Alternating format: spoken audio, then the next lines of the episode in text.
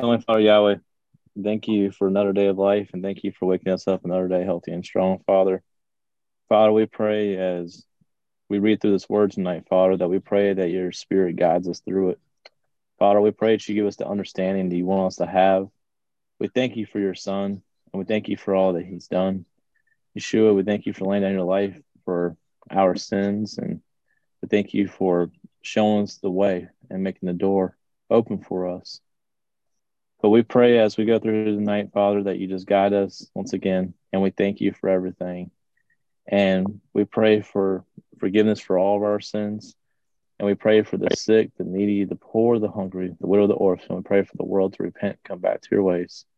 I pray all these things through your Son, Jesus' name. Amen. Amen. Amen. Starting Leviticus 6. Leviticus 6. We're going to end with a goodie tonight, too. Oh yeah, Mm-hmm. We're going to read from Baruch. Baruch. Mm-hmm. Baruch. All right, Leviticus 6 says, The Lord spoke to Moses. When someone sins and offends the Lord by deceiving his neighbor in regard to a deposit, a security, or a robbery, or defrauds his neighbor, or finds something lost and lies about it, or swears falsely about any of the sinful things a person may do, may do, once he has sinned and acknowledged his guilt, he must return what he stole or defrauded, or the deposit entrusted to him, or the lost item he found, or anything else about which he swore falsely. He must make full restitution for it and add a fifth of its value to it. He is to pay it to its owner on the day he acknowledges his guilt. Then he must bring his restitution offering to the Lord an unblemished ram from the flock according to your assessment of its value as a restitution offering to the priest. In this way, the priest will make atonement on his behalf before the Lord, and he will be forgiven for anything he may have done to incur guilt. The Lord spoke to Moses Command Aaron and his sons, this is the law of the burnt offering. The burnt offering itself must remain on the altar's hearth all night until morning, while the fire of the altar is kept burning on it. The priest is to put on his yeah, put on his linen, robe and linen undergarments. He is to remove the ashes of the burnt offering the fire has consumed on the altar and place them besides the altar. Then he must take off his garments, put on other clothes, and bring the ashes outside the camp to a ceremonially, yeah, ceremonially clean place. The fire on the altar is to be kept burning; it must not go out. Every morning the priest will burn wood on the fire. He is to arrange the burnt offering on the fire and burn the fat portions from the fellowship offerings on it. Fire must be kept burning on the altar continually, it must not go out. Now, this is the law of the grain offering. Aaron's sons will present it before the Lord in front of the altar. The priest is to remove a handful of fine flour and olive oil from the grain offering with all the frankincense that is on the offering and burn memor- memorial portion on the altar as a pleasing aroma to the Lord. Aaron and his sons may eat of the rest of it. It is to be eaten in the form of unleavened bread in a holy place. They are to eat it in the courtyard of the tent of meeting. It must not be baked with yeast. I have assigned it as their portion for my fire offerings. It is especially holy, like the sin offering and the restitution offering. Any male among Aaron's descendants may eat it. It is a permanent portion throughout your generations from the fire offerings to the Lord. Anything that touches the offerings will become holy. The Lord spoke to Moses This is the offering that Aaron and his sons must present to the Lord on the day that he is anointed two quarts of fine flour as a regular grain offering, half of it in the morning and half of it in the evening. Hmm. It is to be prepared with oil on a griddle. You are to bring it well kneaded you must present it as a, off, a grain offering of baked pieces, a pleasing aroma to the Lord. The priest, who is one of Aaron's sons and will be anointed to take his place, is to prepare it. It must be completely burned as a permanent portion for the Lord. Every grain offering for a priest will be a whole burnt offering. It is not to be eaten. The Lord spoke to Moses Tell Aaron and his sons, this is the law of the sin offering. The sin offering is most holy and must be slaughtered before the Lord at the place where the burnt offering is slaughtered. The priest who offers it as a sin offering is to eat it. It must be eaten in a holy place in the courtyard of the tent of meeting. Anything that touches its flesh will become holy, and if any of its blood splatters or spatters on a garment, then you must wash that garment in a holy place. A clay pot, pot in which the sin offering is boiled must be broken. If it is boiled in a bronze vessel, it must be scoured and rinsed with water. Any male among the priests may eat it. It is especially holy, but no sin offering may be eaten of its blood. If its blood has been brought into the tent of meeting to make atonement in the holy place, it must be burnt up. Hmm. Well, so people would still have to pay restitution back for willful Mhm. sinning, right? Mm-hmm. Because in the, in the first like three, it says, um, it's talking about that he shall restore that which he uh violently, let's say violently away. Um, thing, hold on a that he took something deceitfully. But he's supposed to pay back a fifth part more. But he willfully he was willfully singing, uh, sinning, and here's an offering that's making atonement for.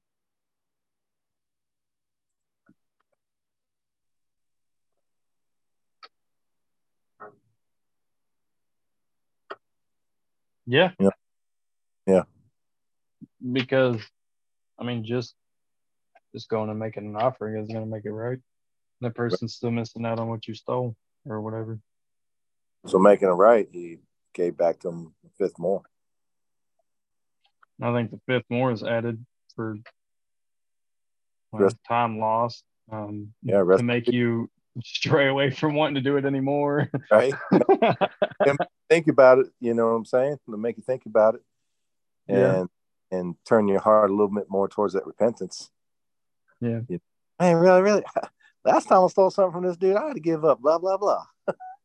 yep. I ain't even do that no more. Ain't worth it. I also noticed something that uh that the priests make the uh the burnt offerings. You agree with that? Burnt offering itself must remain. Yeah. It says command Aaron the son saying, This is the law of the burnt offering, is the burnt mm-hmm. offering because upon because of the burning upon the altar all night unto the morning, and fire of the altar burning in it, and the priest shall put on his linen garment. But over here in Genesis eight twenty says, And Noah builded an altar unto the Lord, and took every clean beast and every clean fowl, and offered burnt offerings on the altar. I think there's other people after what's written here in uh, Leviticus that did the same too. Where is that in Genesis? Yeah, Genesis eight twenty, and I, Eight. that's what I'm thinking. Um, is like when Cain and Abel brought their first fruits, that Adam would have been the high priest. He would have been the priest over his sons, and, and it's like that. It just seems like that priestly lineage handed down, you know, through Enoch and Seth and Enoch and Methuselah, Noah, you know, down to Abram, Shem, or Shem to Abram. And then from Abram, he gives it to Isaac, Jacob. And then Jacob gives it to Levi.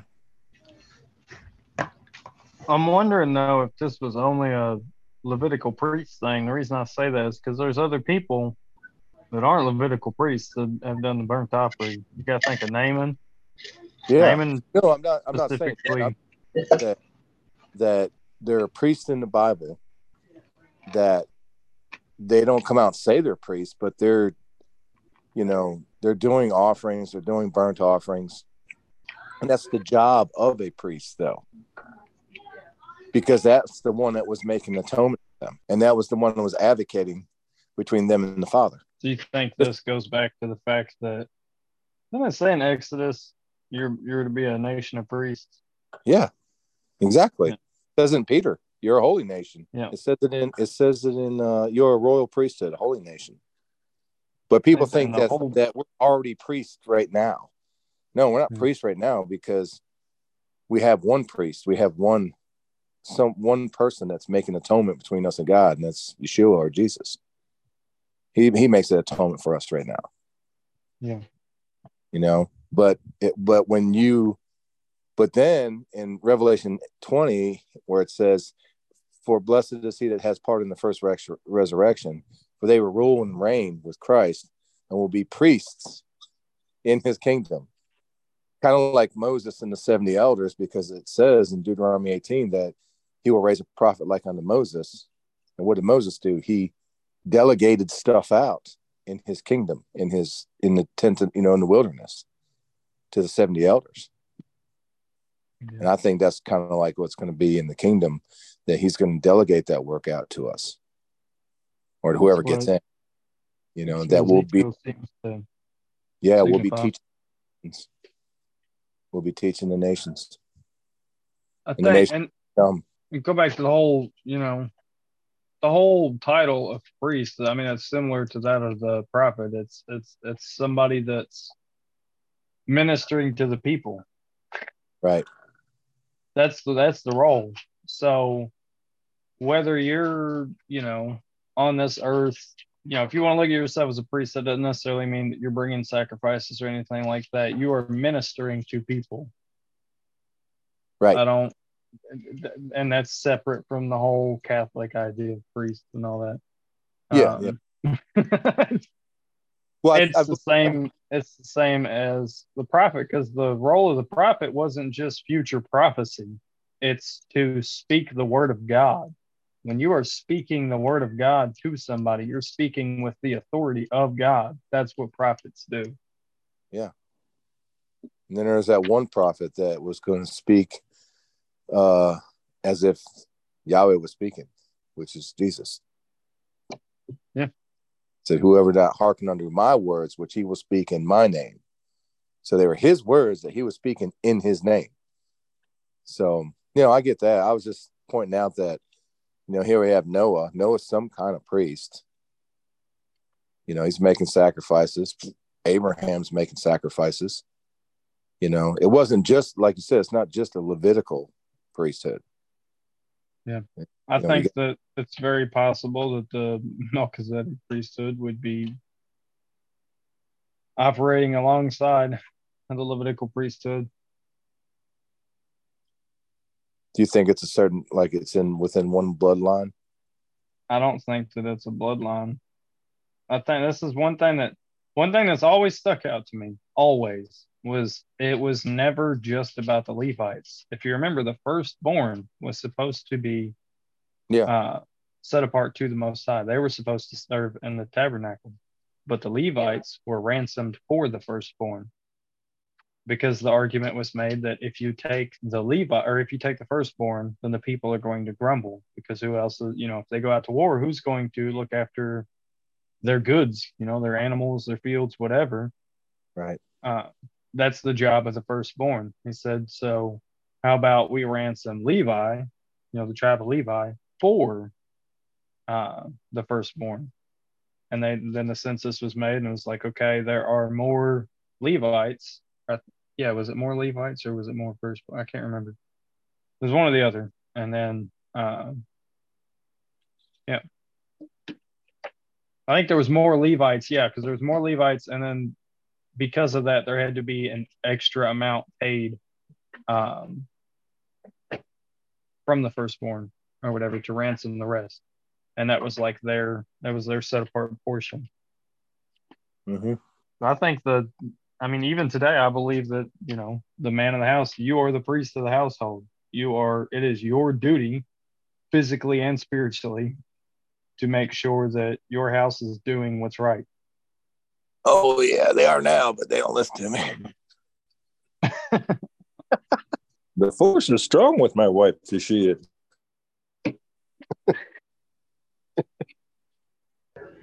Yes, my wife tells me very often that I'm the priest of the house. I'm I'm sure it's there's a facetious tone there, but yeah, It- but she does say it.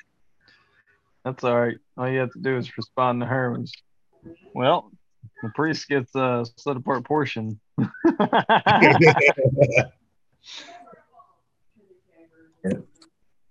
Get in there and get me a, a lamb sandwich.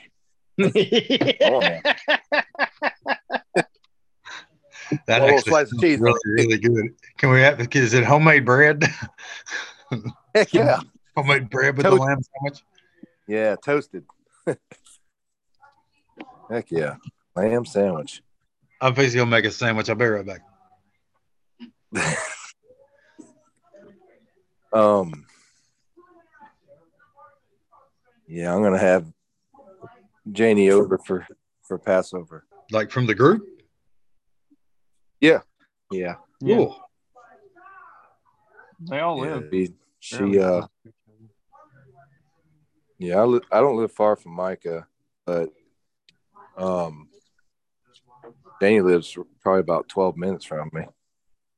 Wow. So yeah, we're not like we're we usually go to Micah's, but this year um I have a tight work schedule going on. I I swapped jobs so I don't have the freedom I used to have.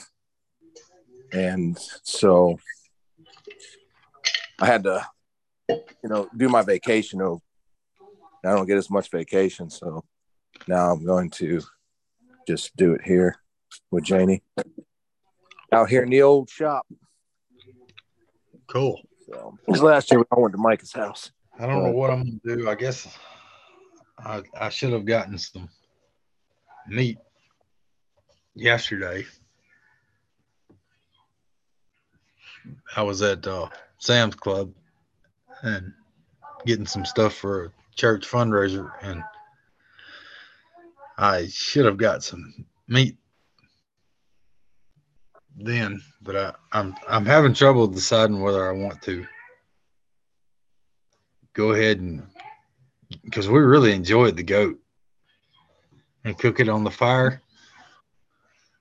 Because I mean, it, it's just good as a deer or better. Really? What? and I don't. Uh, well, basically deer. Oh wow! I mean, it's it's it may be a little. It may be a little less gamey than it. It's really good. Like it, now, if you we cooked it too fast and it was tough, but it was uh as far as a yeah. I mean, it's basically like raising a small deer. Huh. And it's, but I, like I said, I made I broke a bone unknowingly. I've, I've made every attempt not to break bones, but I didn't think about dispatching it. Um, kind of like that bear video last night, Bear Independent on his Passover video. He was he did the same thing and and was, hey dummy, you when you bullets break bones. And I didn't think about that, but anyway, When you get up next year and you do it again, and the year after and do it again, it's practice perfect. Yeah. we're we're just practicing this memorial so we can keep it in the kingdom forever, because it's going to be a statute forever, you know.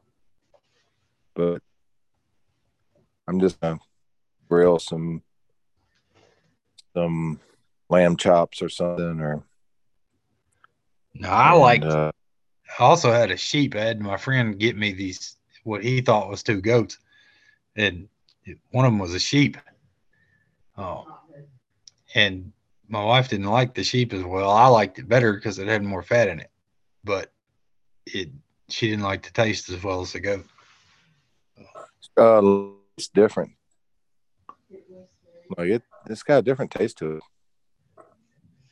But you can cook it like like you steak though. Right. You know, Yeah, and that's what I've should have done. But we were cooking. I basically cooked it the same way on a smoker and hmm cooked it too fast. All that. But anyway, just didn't plan ahead very much. It's all good. We'd all just It was in a hurry though, so that's good. one one day we'll do I'll do a shabu or do a uh, Let's do coast together. You know? game if I can get Heck there. Heck yeah. Just like I said, just just takes a little time. I have to build my vacation back in and I can get a week off again and next year I'll have it all back. So, just taking off the important ones. All right, Dustin. Chapter 7. Chapter seven.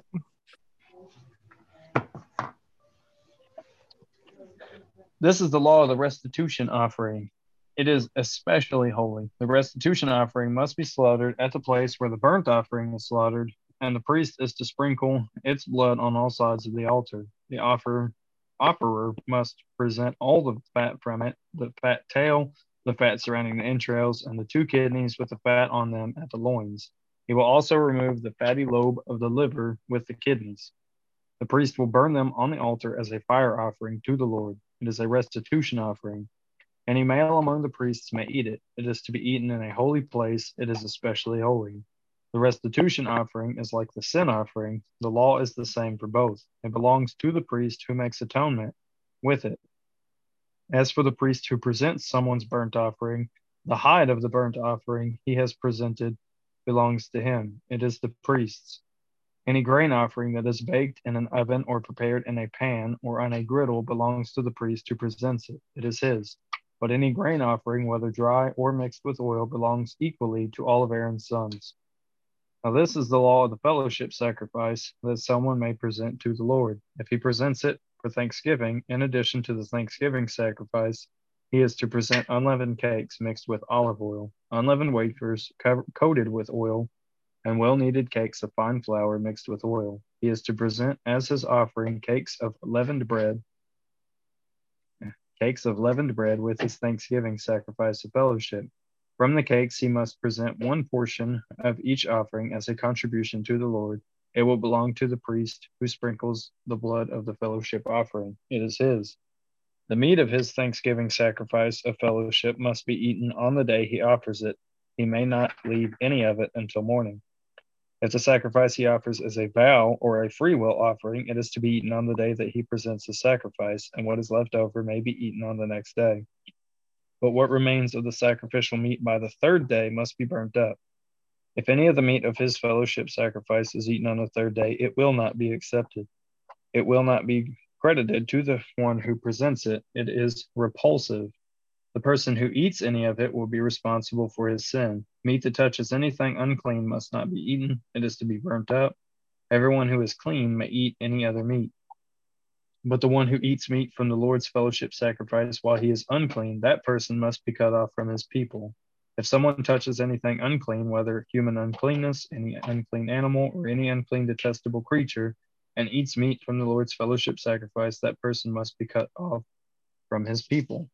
The Lord spoke to Moses Tell the Israelites, you are not to eat any fat of an ox, a sheep, or a goat. Fat of an animal that dies naturally or is mauled by wild beasts may be used for any purpose, but you must not eat it. If anyone eats the animal fat from a fire offering presented to the Lord, the person who eats it must be cut off from his people. Wherever you live, you must not eat the blood of any bird or animal. Whoever eats any blood, that person must be cut off from his people. The Lord spoke to Moses. Tell the Israelites, the one who presents a fellowship sacrifice to the Lord must bring an offering to the Lord from his sacrifice.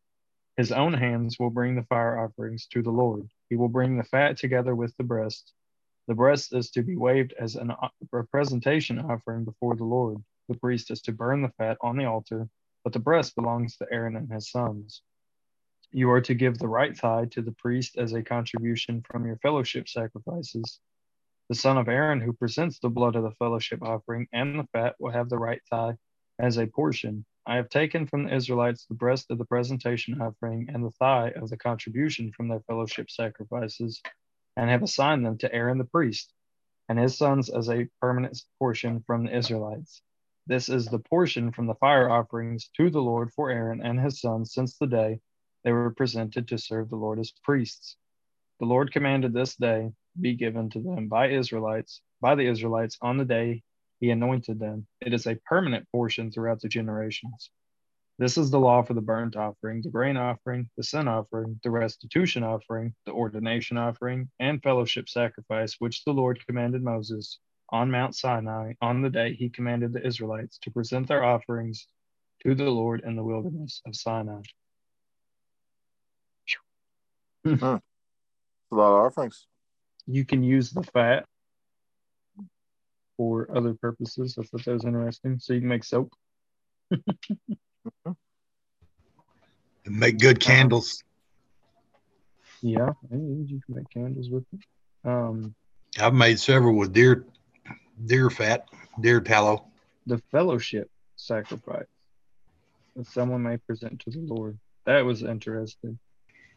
Funny thing is, I was looking at that earlier. Han- Hannah said she found that both the honey and the um, so that's in sourdough, like sourdough starters, have the same bacteria in them. Interesting. Do what now? I guess that makes sense because Mm-hmm. you know the bee gathers it from natural means to make the honey, and then the yeast is from natural means. So I guess it makes sense. Yeah, because I was looking into that and I was like, I wonder if they got the same. Because we're, I was like, they both have bacteria and it's like good for your gut and stuff like that too. And I was like, I wonder why he would want those two things not on the altar. I was like, look and see if they got the same bacteria, and she found that they do. They did. Or I said, look, see what kind of bacteria is in them, and she said they both have the same. So that was pretty cool. That's honey and um, like Like leaven. Yeah, like the sourdough Yep. starter itself. And you can Use it. feed a sourdough starter with honey. Yep.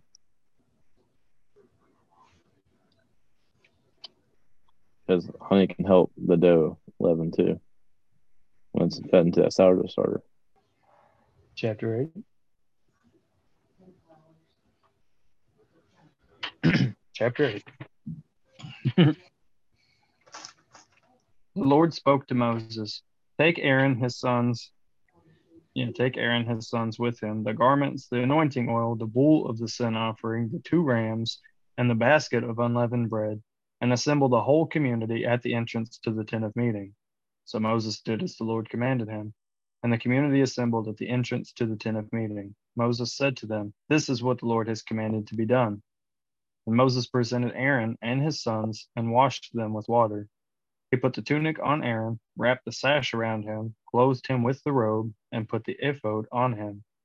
He put the woven band of the ephod around him and fastened it to him. Then he put the breastpiece on him and placed the Urim and the Thummim into the breastpiece. He also put the turban on his head and placed the gold medallion, the holy diadem, on the front of the turban, as the Lord had commanded Moses. Then Moses took the anointing oil and anointed the tabernacle and everything in it to consecrate them. He sprinkled some of the oil on the altar seven times, anointing the altar with all its utensils, and the basin with its stand to consecrate them. He poured some of the anointing oil on Aaron's head and anointed and consecrated him. Then Moses presented Aaron's sons, clothed them with tunics, wrapped sashes around them, and fastened headbands on them, as the Lord had commanded Moses. Then he brought the bull near for the sin offering, and Aaron and his sons laid their hands on the head of the bull for the sin offering. Then Moses slaughtered it, took the blood, and applied it with his finger to the horns of the altar on all sides, purifying the altar. He poured out the blood at the base of the altar and consecrated it so that atonement can be made on it. Moses took all the fat that was on the entrails, the fatty lobe of the liver, and the two kidneys with their fat, and he burned them on the altar. He burned up the bull with its hide, flesh, and dung outside the camp, as the Lord had commanded Moses. Then he presented the ram for the burnt offering, and Aaron and his sons laid their hands on the head of the ram. Moses slaughtered it and sprinkled the blood on all sides of the altar. Moses cut the ram into pieces and burned the head, the pieces, and the suet, but he washed the entrails and shanks with water. He then burned the entire ram on the altar. It was a burnt offering for a pleasing aroma, a fire offering to the Lord as he had commanded Moses. Next, he presented the second ram, the ram of ordination, and Aaron and his sons laid their hands on the head of the ram. Moses slaughtered it, took some of its blood, and put it on Aaron's right earlobe, on the thumb of his right hand and on the big toe of his right foot. Moses also presented Aaron's sons and and put some of the blood on their right earlobes, on the thumbs of their right hands, and on the big toes of their right feet. Then Moses sprinkled the blood on all sides of the altar. He took the fat, the fat tail, all that fat, all the fat that was on the entrails, the fatty lobe of the liver, and the two kidneys with their fat, as well as the right thigh. From the basket of unleavened bread that was before the Lord, he took one cake of unleavened bread one cake of bread made with oil, and one wafer, and placed them on the fat portions and the right thigh. He put all these in the hands of Aaron and his sons, and waved them before the Lord as a presentation offering. Then Moses took from their hands and burnt them, or took them from their hands and burnt them on the altar with the burnt offering. This was an ordination offering for a pleasing aroma, a fire offering to the Lord. He also took the breast and waved it before the Lord as a presentation offering. It was Moses' portion of the ordination ram as the Lord had commanded them for him. Then Moses took some of the anointing oil and some of the blood that was on the altar and sprinkled them on Aaron and his garments, as well as his son and their garments. In this way, he consecrated Aaron and his garments, as well as his sons and their garments. Moses said to Aaron and his sons, Boil the meat at the tent entrance to the tent of meeting, and eat it there with the bread that is in the basket for the ordination offering, as I commanded. Aaron and his sons are to eat it. You must burn up what remains of the meat and bread. You must not go outside the entrance to the tent of meeting for seven days, until the time of your days, or time your days of ordination are completed, because it will take seven days to ordain you. The Lord commanded what has been done today in order to make atonement for you. You must remain at the entrance to the tent of meeting day and night for seven days and keep the Lord's charge so that you will not die. For this is what I was commanded. So Aaron and his sons did everything the Lord had commanded through Moses. That's the end of the Torah part of this portion. Okay. In Leviticus 30, it says that Moses took the anointing oil and of the blood which was upon the altar, and sprinkled it upon Aaron, upon his garments, and upon his sons, and upon his sons' garments with him, and sanctified Aaron and his garments, and his sons, and his sons' with him. So that kind of reminds me of Ezekiel, where their garments were holy, and they had to leave them in the, in the chambers so they don't um, transfer that holiness to the people. Yeah, that's like when you, I think it even said it in seven, where it talks about 44 19. I'll read it real quick. This is Ezekiel 44 19. It says, And when they go forth into the outer court, even into the outer court of the people, they shall put off their garments wherein they ministered and lay them in the holy chambers, and they shall put on other garments, and they shall not sanctify the people with their garments. Uh, Leviticus six eleven it says, Then he must take off uh, or, well, I'll start at the beginning. It says verse 10 The priest is to put on his linen robe and linen undergarments. He is to remove the ashes of the burnt offering the fire has consumed on the altar and place them aside, beside the altar. Then he must take off his garments, put on other clothes, and bring the ashes outside the camp to a ceremonially clean place. That's right. So. That's right. And um also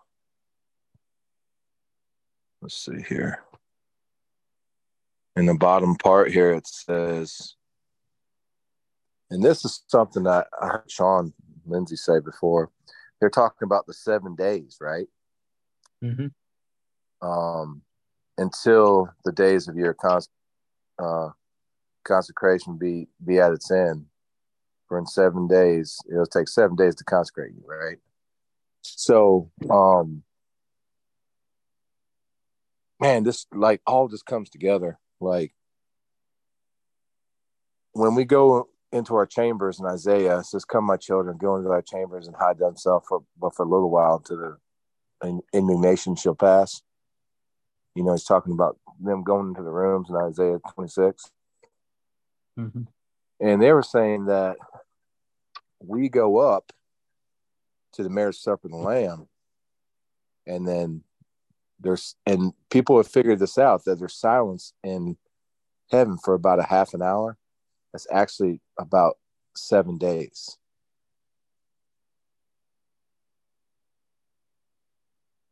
And that would be the marriage supper of the Lamb. And that's where you would go through that ordination process of being consecrated as a priest, you know, at the marriage supper. And then the kingdom sets down, the wrath is past, and now it's time to get on the business, you know. That was locked up for a thousand years. That makes sense? Yes, sir. I didn't hear the I had never heard the seven days, 30 minutes analogy. Yeah, I got, pretty cool. I got to find that. I've heard two or three people um, talk about that before. Counting like, you know, all the days in a year, a half hour would be like seven days. So they did some calculation or something. I'll have to figure that one out. That's fascinating. I like that. Yeah. So that would make sense that they're you know they're going to the holy of holies and they're basically having their covenant meal with the father and the son you know at the lord's supper the marriage supper of the lamb and it's also uh, like think of the think of the gravity of that too like in the levites position like you had to be there seven days and you couldn't mess up for seven days because right. you were being set apart like That's a very specific time. That's the beauty of it because if you're gonna if you make it in those seven days, or you know whatever it's going to be, but if you make it to the marriage supper of the Lamb, you're going to be sanctified and set apart because you're going to be resurrected into your body, and you won't ever transgress the law ever again. Yeah. So I think that's the that's beautiful. That's definitely a beautiful thought. Yep. Never transgress the law again. So even if you count out like willing uh, sinfulness, like there's plenty of times where you sin unwillingly. That's why there was a offering made for you know sinning unknowingly. Right. You're not even going to do that anymore. It's just going to be like second nature. Yeah. and blood wasn't shed every time someone sinned, because if they if they couldn't afford a a ram or a goat or you know bull or the the. Oh, I mean, shoot, Mary was poor because she only brought turtle doves, and it says if you can't even bring two turtle doves, then bring uh, uh, a, a ephah of flour. An ephah of flour, yeah. So that would disprove the you had to have blood for forgiveness of sins, but some people didn't have money for that. Obviously, Mary, she was poor. She would have brought, well, she did bring the lamb, but when she uh, purified for her purifi- purification, she brought two turtle doves. Yeah which shows that she was poor. So all the wise men that brought their gifts, they they probably helped people. That was my thought too. Because they would have mm-hmm. been rich, you know. I don't think it was just three wise men. I think it was just a bunch of wise men. I think there's just three gifts that were given. Does it give an exact like amount? Hang on. All right. Welcome, by the way, Dale. Shalom. Just think how many other people in the world are doing this tonight. I would really like to know, like honestly. We're all being taught at our own pace. You know, I don't think people that are in some of these denominations or in the Catholic Church or in Judaism or I believe that if you believe there is a father if you believe that, you know, there's a son, he was resurrected by the Father. Um, because there are Jews that come out of Judaism that believe in Messiah. Yeah. Messianic Jews, they they they believe in Messiah. But I believe that we're all being taught, you know, says he will cleanse us from all unrighteousness. And we have an earnest or down payment of that spirit. So we're supposed to let that light in us not be of darkness, according to Luke. We're supposed to pay attention and and and see Muslims, you know, they do the dietary laws. They do they do things. They believe the promises of Abraham. They just don't believe that in the Son. you know, Catholics worship Mary. Muslims do believe in Messiah. They just they are they are their own type of dispensationalists.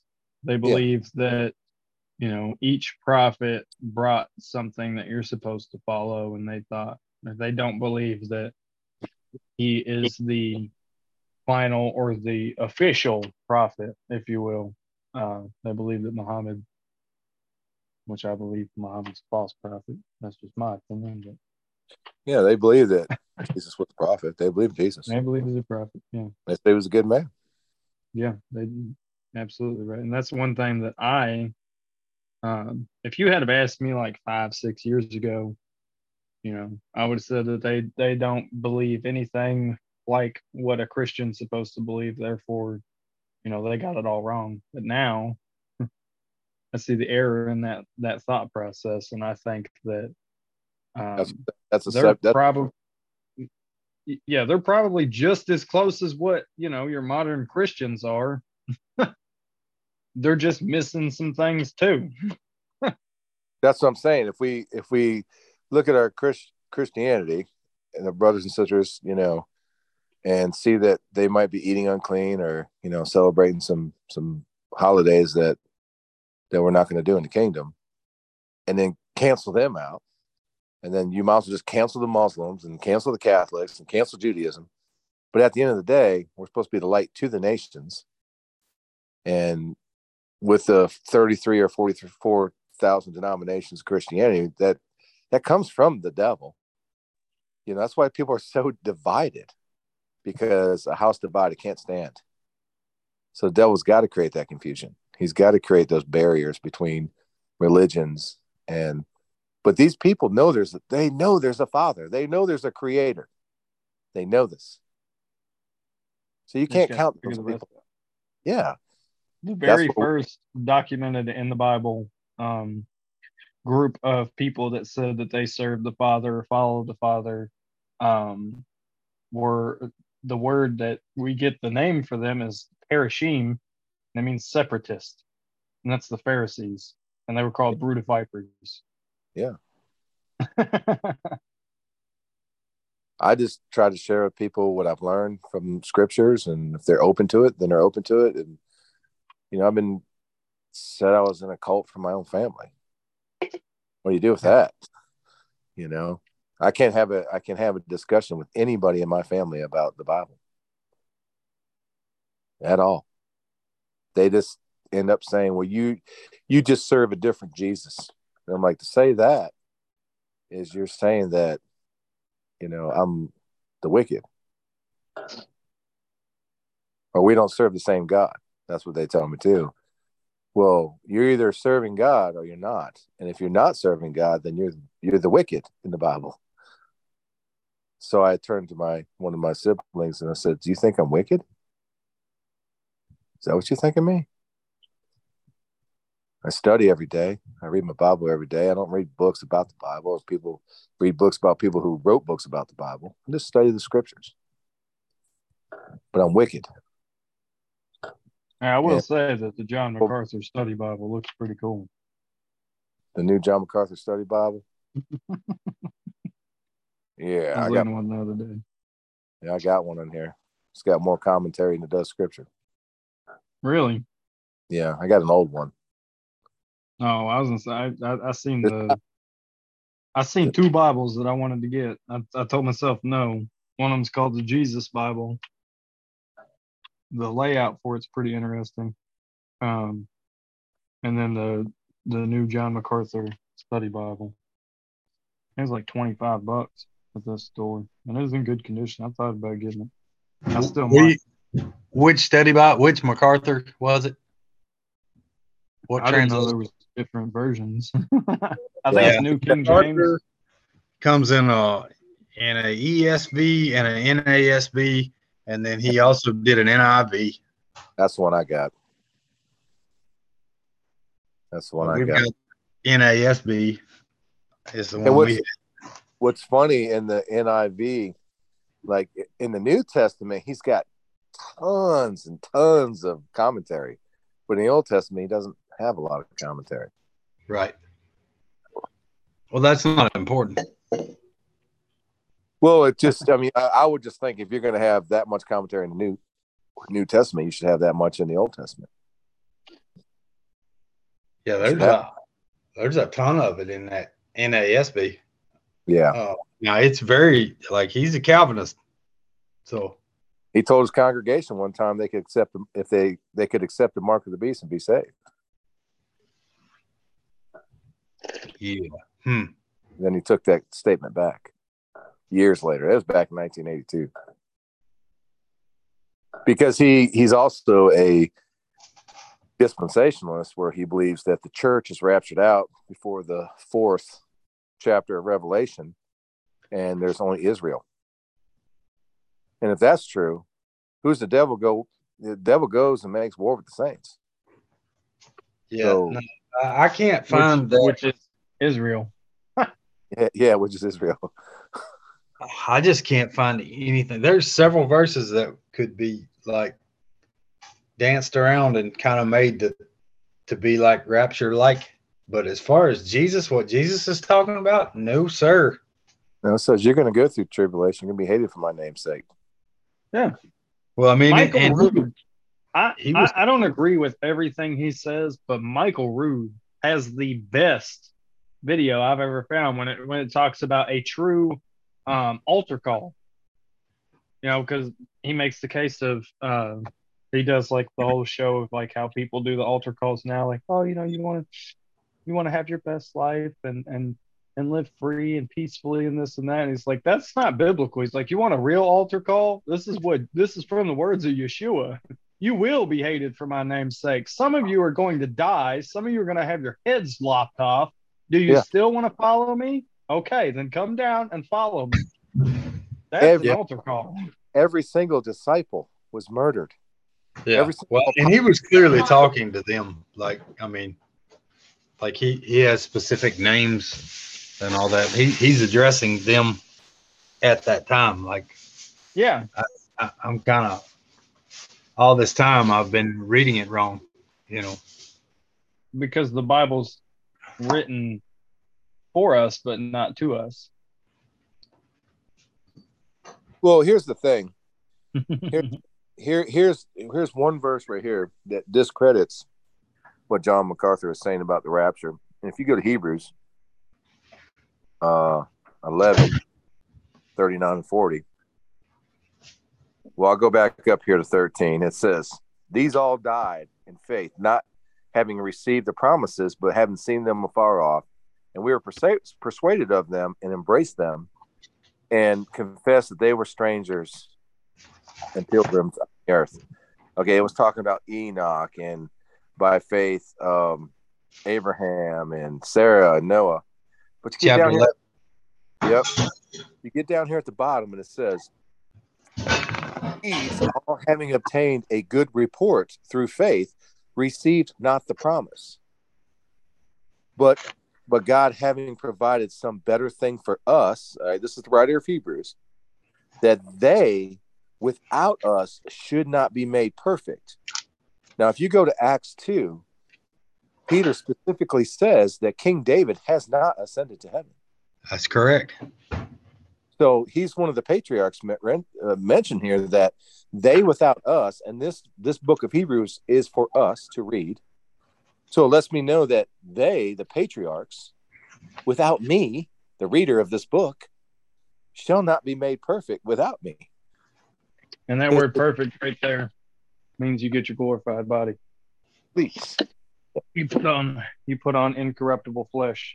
That's That the mean- only way you're going to be perfect. That means as soon as you die, you don't go to heaven. You're going through tribulation. You go in that ground Yes, and you wait for resurrection for the dead in Christ rise first. Not Yeah. to mention, not to mention, uh, I want to read Psalms 50, by the way, or Psalm 50, uh, but not to mention the fact that why is the whole um, dialogue like of the Bible? It all speaks of the fact that the righteous inherit the earth. How Yeah. are you if, if we're going to heaven and, and getting raptured away and, and, and all this good stuff? And w- w- what's the whole point of the, the righteous inheriting the earth? Why is that a point that is specifically stressed so many times? And the meek. That the, The wicked meek. will perish. Yes. And be can inherit the earth. Yeah. Yeah, go through go through Matthew five. Yeah, that's So there's yeah. no, there's no, you're not going up before like, you know, it, it says that you would be beheaded. It says rest. He's talking to the people and ship. Rest a little longer, and until your brothers are beheaded, you know that basically proclaimed, proclaimed Christ world, had put on Christ. That's what we're supposed It to even do. talks about that was in Christ. That's what Ephesians. it even about, or Philippians. yeah, and and then then and then speaking of Paul's letters, you go through uh, Galatians. That's why Yeah. the individuals of the circumcision party weren't speaking so much about Messiah. Why? Because they didn't want the persecution. Because that's what comes with it. People Yep. think that when you say, "Oh, I'm a Christian," and people are like, "Oh, well, that's stupid. That that's persecution." That's not persecution. Just because somebody says something mean to you doesn't mean you're being persecuted. Being Right. persecuted is you literally being hunted down with the fear of being put to death because of your beliefs. That's persecution. Or at And least prison, like in China. Yeah, or in prison. Yeah, that's persecution. That's what's coming. And all this sissified stuff that the church pushes nowadays is making for very unprepared Christians. because they're lukewarm. They're if you if you teach that you're not going to okay, if you teach this rapture doctrine, and that you're not going to go through persecution, imagine what that's going to do to someone's faith when persecution does come. Exactly. You're going to be That's like, my point. my pastor lied to me. This is all garbage, and it will destroy the faith of some. Completely destroy them. Which is why all of that is Plus a it device of the adversary. Plus, it's And everybody that teaches that stuff is going to incur some, some punishment of their own. It also says in That's I think it's doctrine. two five says this. Um, hold on. I got to find the scripture. It says there are some that err that say the resurrection has already passed. Yeah. Okay, hmm they're in error if they're saying that that the resurrection has already passed. Even today, you're in error if you say that you oh well, so and so's dancing in heaven right now. They're not dancing anywhere. They're in Where that was grave that at? And they're asleep. That isn't. hold on. Where are they, Dustin? They're in the bosom of Abraham. Yeah, in The Sheol. righteous are in the bosom of Abraham. Everybody's in either either yeah, everybody's in Sheol. Hades, if you want to say it in Greek. The HCSB uses Hades. I'm fine with that. It's the same place, but yeah, the and that's that's one of the arguments I keep you know bringing forth to people, and they say, well, you got a you got a misunderstanding of that. Okay, then explain that to me how it makes sense. Well, it's a separate place. No, it's two halves. Why would he say you can see the rich young ruler, who I believe is Caiaphas, um, in the parable, but which I think Jimmy does too. Uh, What's that? the rich young ruler, I believe Yeah. it was Caiaphas. I believe he was speaking directly to Caiaphas and his five brothers who were And- running at that time. Yes. Yeah, so Lazarus would have been in the bosom of Abraham, which is also, this is interesting too, it's also referred to as paradise. What does that make you think of? The thief on the cross. Right. Truly, this day you shall be in paradise with me. He didn't go to heaven, he went to Abraham's bosom, the righteous side of Sheol. Because the people that and this is where the catholic doctrine comes up of torment because there are people that are in torment because they know they already know when they come up out of that grave they're going to be tossed in like a fire. They already know it. That's the torment. You know the next thing to come. It, it's uh second timothy 2.18 it says who concerning the truth have erred saying that resurrection is past already and overthrow the faith of some. That's what the church is doing today. It is what the church is doing today. They're overthrowing the faith when they go through tribulation, and believe me, it's coming. And Another thing that I kind of ran onto the um, I can't remember what in Matthew. Anyway, he's talking about um, when you see the desolation, the abomination that causes desolation. You know, That's flee. Second Timothy four or Second Thessalonians four. No, I was in Matthew. It was Jesus? Uh, oh yeah, yeah, yeah. Matthew 24. 24. 24, yeah. Yeah. All right. So, and also in was it Luke that it's repeated? It's the same. He's talking about the same thing, but it's a different account. And he said, when you said when you hear or when you see Jerusalem surrounded by armies, flee. He's talking about the same point in time. And like that was the temple being destroyed because he was talking about people because Josephus gave a an account of of the people actually fleeing, the the believers in in Jesus um actually did flee. They they fled and when Jerusalem was destroyed, when the temple was destroyed, and they survived it. So how does that fit in? Hold on a second. Matthew 24. This is funny because Michael said earlier if I read Baruch first that we'd go down a rabbit trail. I haven't read Baruch yet, and we're already on a rabbit trail. That's all right. Yeah, you the Baruch, it's really gonna be a rabbit trail. It says, When therefore you shall see the abomination of desolation spoken of the prophet Daniel stand in the holy place. Let the reader understand. Right. Okay. Who's the one? Uh, isn't the one that's that is standing in the holy place? Isn't he making blasphemous? Um,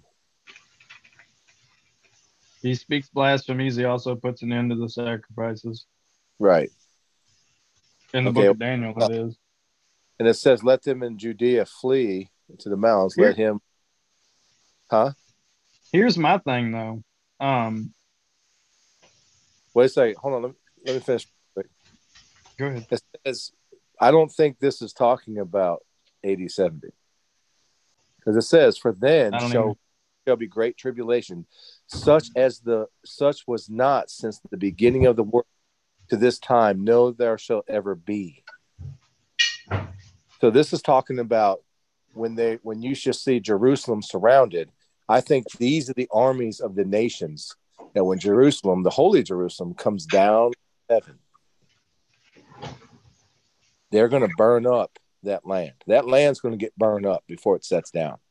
He's going to land with fire. It says all the green grass will will will be consumed. Everything. If you're going to be in that vicinity, remember it says their tongues will melt in their mouth, and their eye sockets. So that whole land and all these armies of the nations are going to be burnt alive. Ezekiel 39, it says their bones are left. And they have to pick these bones up. That says they they pick up bones for seven months or seven years. Was it seven? Or they burn the weapons that came up against Jerusalem for seven years. That not one tree was cut down out of the forest. And they picking up bones for seven months. Huh. So I believe this is this is the, you know, And it says it, and except those days be shortened, there shall be no flesh saved, but for the elect's sake, those days shall be shortened. Then, if any man shall say unto you, Lo, here's the Christ, or there, believe him not. For there shall arise false Christ and false prophets, talking about these last days. You know, they they preach Christ, but also say that Christ isn't who he is. If you tell me my Messiah eats pork, I'm going to tell you you're a liar. Hmm. Yes, sir. If you tell me my Messiah kept Easter, I'm going to tell you you're a liar. Because he didn't. He kept the Well, Passover.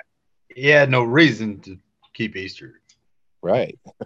I mean, in reality, like No. Easter, Easter as we, yeah, the bunnies and all that stuff. Yeah, no, I, that's But even even the the festival itself, because we have a letter from Eusebius who wrote church history in the fourth century, and that was the argument whether we should keep the Passover and follow the error of the Jews or keep the feast of Easter. And it openly lets people know. He said the Jews celebrated two Passovers in one year.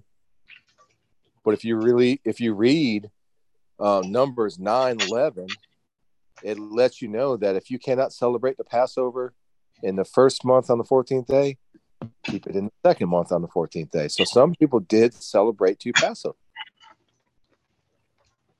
So he was an error. And he did not like Jewish people.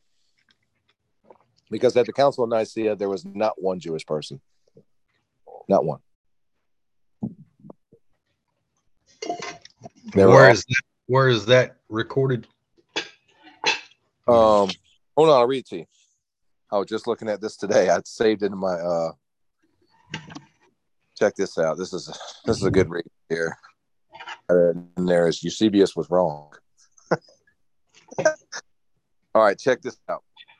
This is uh, of keeping the feast of Easter from the letter of the emperor to this is Emperor Constantine to all not present at the council, found in Euse- Eusebius um, it says, when the question relative to the sacred festival of Easter arose, it was universally thought that it would be more convenient that all should keep the feast on one day. For what could be more uh, beautiful and more desirable than to see the festival or to see this festival through which we receive the hope of immortality celebrated by all in one accord in the same manner? it was declared that particularly unworthy for this, the holiest of all festivals, to follow the customs of the Jews, who had soiled their hands with the most fearful crimes, and and whose minds were blinded. In rejecting their custom, we may transmit to the, to the descendants the legitimate mode of celebrating Easter, which we have observed from the time of our Savior's passion to the present day, according to the day of the week. We ought not, therefore, have anything in common with the Jews, for the Savior has shown us another way. And remember that right there, because it says there are those that err and they say, you know, come, I'm going to show you another way. Our worship follows a more legitimate and more convenient course of the the order of the days of the week. Consequently, in uh, unanimously adopting this mode, we desire, dearest brethren, that we separate ourselves from the detestable company of the Jews, for it is truly shameful for us to hear them boast without the direction we could not keep this feast. How can they be in the right? They who, after the death of the Savior, have no longer been led by reason, but by wild violence, and their delusion may urge them. They they do not possess the truth of this Easter question, for in their blindness and repugnance to other improvements, they frequently celebrate two Passovers in the same year. We could not imitate those who are openly in error. How then can we follow the Jews who are most certainly blinded by error? For to celebrate the Passover twice in one year is totally inadmissible. no.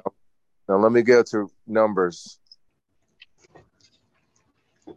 Hold on a second. That right there, just a side caveat. That right there is why uh, you you don't you don't just take man's word for stuff because Well, all you got to do is read, man. All you got to do is read. he used the word convenient. It would, would it be more legitimate and convenient? Now check this out. It says, "And those men said unto him, We are defiled by the by a dead body of a man." They're, they went through a funeral around Passover. People are still going to die at Passover. Wherefore, uh, wherefore are we kept back? We may not offer an offering unto the Lord in His appointed season among the children of Israel. And Moses said unto them, Stand still, and I will hear what the Lord will command concerning you. And the Lord spake unto Moses, saying, Speak unto the children of Israel, saying, If any man in your prosperity shall be unclean of reason of a dead body, or shall be in a journey afar off, you shall, you shall keep the Passover to the Lord. The fourteenth day of the second month at evening shall you keep it, and eat it with unleavened bread and bitter herbs. Sorry, Eusebius, you're wrong. You're wrong. Because people Did were he still say that they, they kept it twice in the same month, or did he say the same year? twice in the same year. Same year. Same year. Yep. Yep. Oh, I have the uh, Eusebius ecclesiastical history that she bought the other day. Where would that be located in here? You think? That I don't know, but I will share what I have in the group. Yeah, Uh, share what you have. I've had this, and and another thing is reading the um the Ante-Nicene or anti Semitism church fathers. That's a good one too, because they really were anti Semites. Like Martin Luther, he hated Jewish people. Mm-hmm. Yeah, So- it was rough. Uh, let me share. Also, I want to add to the the whole Am I going to be able to share? man. Yeah, you can share it in the Torah nerds. Um, Only the it says only the host can share in this meeting. Oh, and Torn, I was going to share it in this meeting too. I'll share it in Torn notes. My bad. I want to share it. um, going back to the the whole abomination of desolation, all that good stuff. If that was something that uh had already happened, then Paul wouldn't speak of it in Thessalonians. That's why I asked if you were talking about Thessalonians, because was it Second Thessalonians two? Talks about the man of lawlessness. Yeah. That's the same exact. That's the abomination of desolation. Same person. And that's well after the destruction of the temple, isn't it? Yeah. No, the dis- no, the temple hadn't been destroyed yet. Never mind. I take that back. But still, Yeah. same concept. I think that I think there's a separation there. But I'm gonna read Psalms 50 or Psalm 50 real quick. so we can eventually get done with this. Um Oh, it's only, it's okay. It's okay. says uh Yahweh, the God of God, speaks. He summons the earth from east to west, from Zion, the perfection of beauty. God appears in radiance. Our God is coming. He will not be silent. Devouring fire precedes him, and a storm rages around him. On high, he summons heaven and earth in order to judge his people. Gather my faithful ones to me, those who made a covenant with me by sacrifice. The heavens proclaim his righteousness, for God is the judge. Selah. Listen, my people, and I will speak. I will testify against you, Israel. I am God, your God. I do not rebuke you for your sacrifices or for your burnt offerings, which are continually before me. I will not accept a bull from your household or male goats from your pens, for every animal of the forest is mine, the cattle on a thousand hills. I know every bird of the mountains, and the creatures of the field are mine. If I were hungry, I would not tell you, for the world and everything in it is mine. Do I eat the flesh of bulls or drink the blood of goats? Sacrifice a thank offering to God and pay your vows to the Most High. Call on me in the, in the day of trouble. I will rescue you, and you will honor me. But God says to the wicked, What right do you have to recite my statutes and to make or to take my covenant on your lips? You hate instruction and turn your back on my words. When you see a thief, you make friends with him, and you associate with adulterers. You unleash your mouth for evil and harness your tongue for deceit. You sit malig- maligning, maligning, maligning your brother, slandering your mother's son. You have done these things, and I kept silent. You thought I was just like you, but I will rebuke you and lay out the case before you. Understand this, you who forget God, or I will tear you apart, and there will be no one to rescue you. Whoever sacrifices a thank offering honors me, and whoever ordains his conduct, I will show him the salvation of God.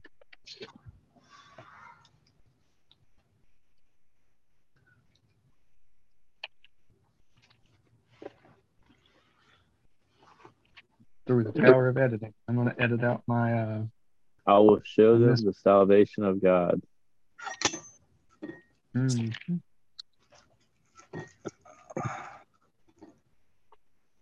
I read a a book the other day that I've never read before. Lamentations. That's pretty neat. I like Lamentations. That, that reminded, Lamentations. Go ahead. that reminded me there was a part that um, that said uh, it's good to wait patiently for the salvation of the Lord. Mm.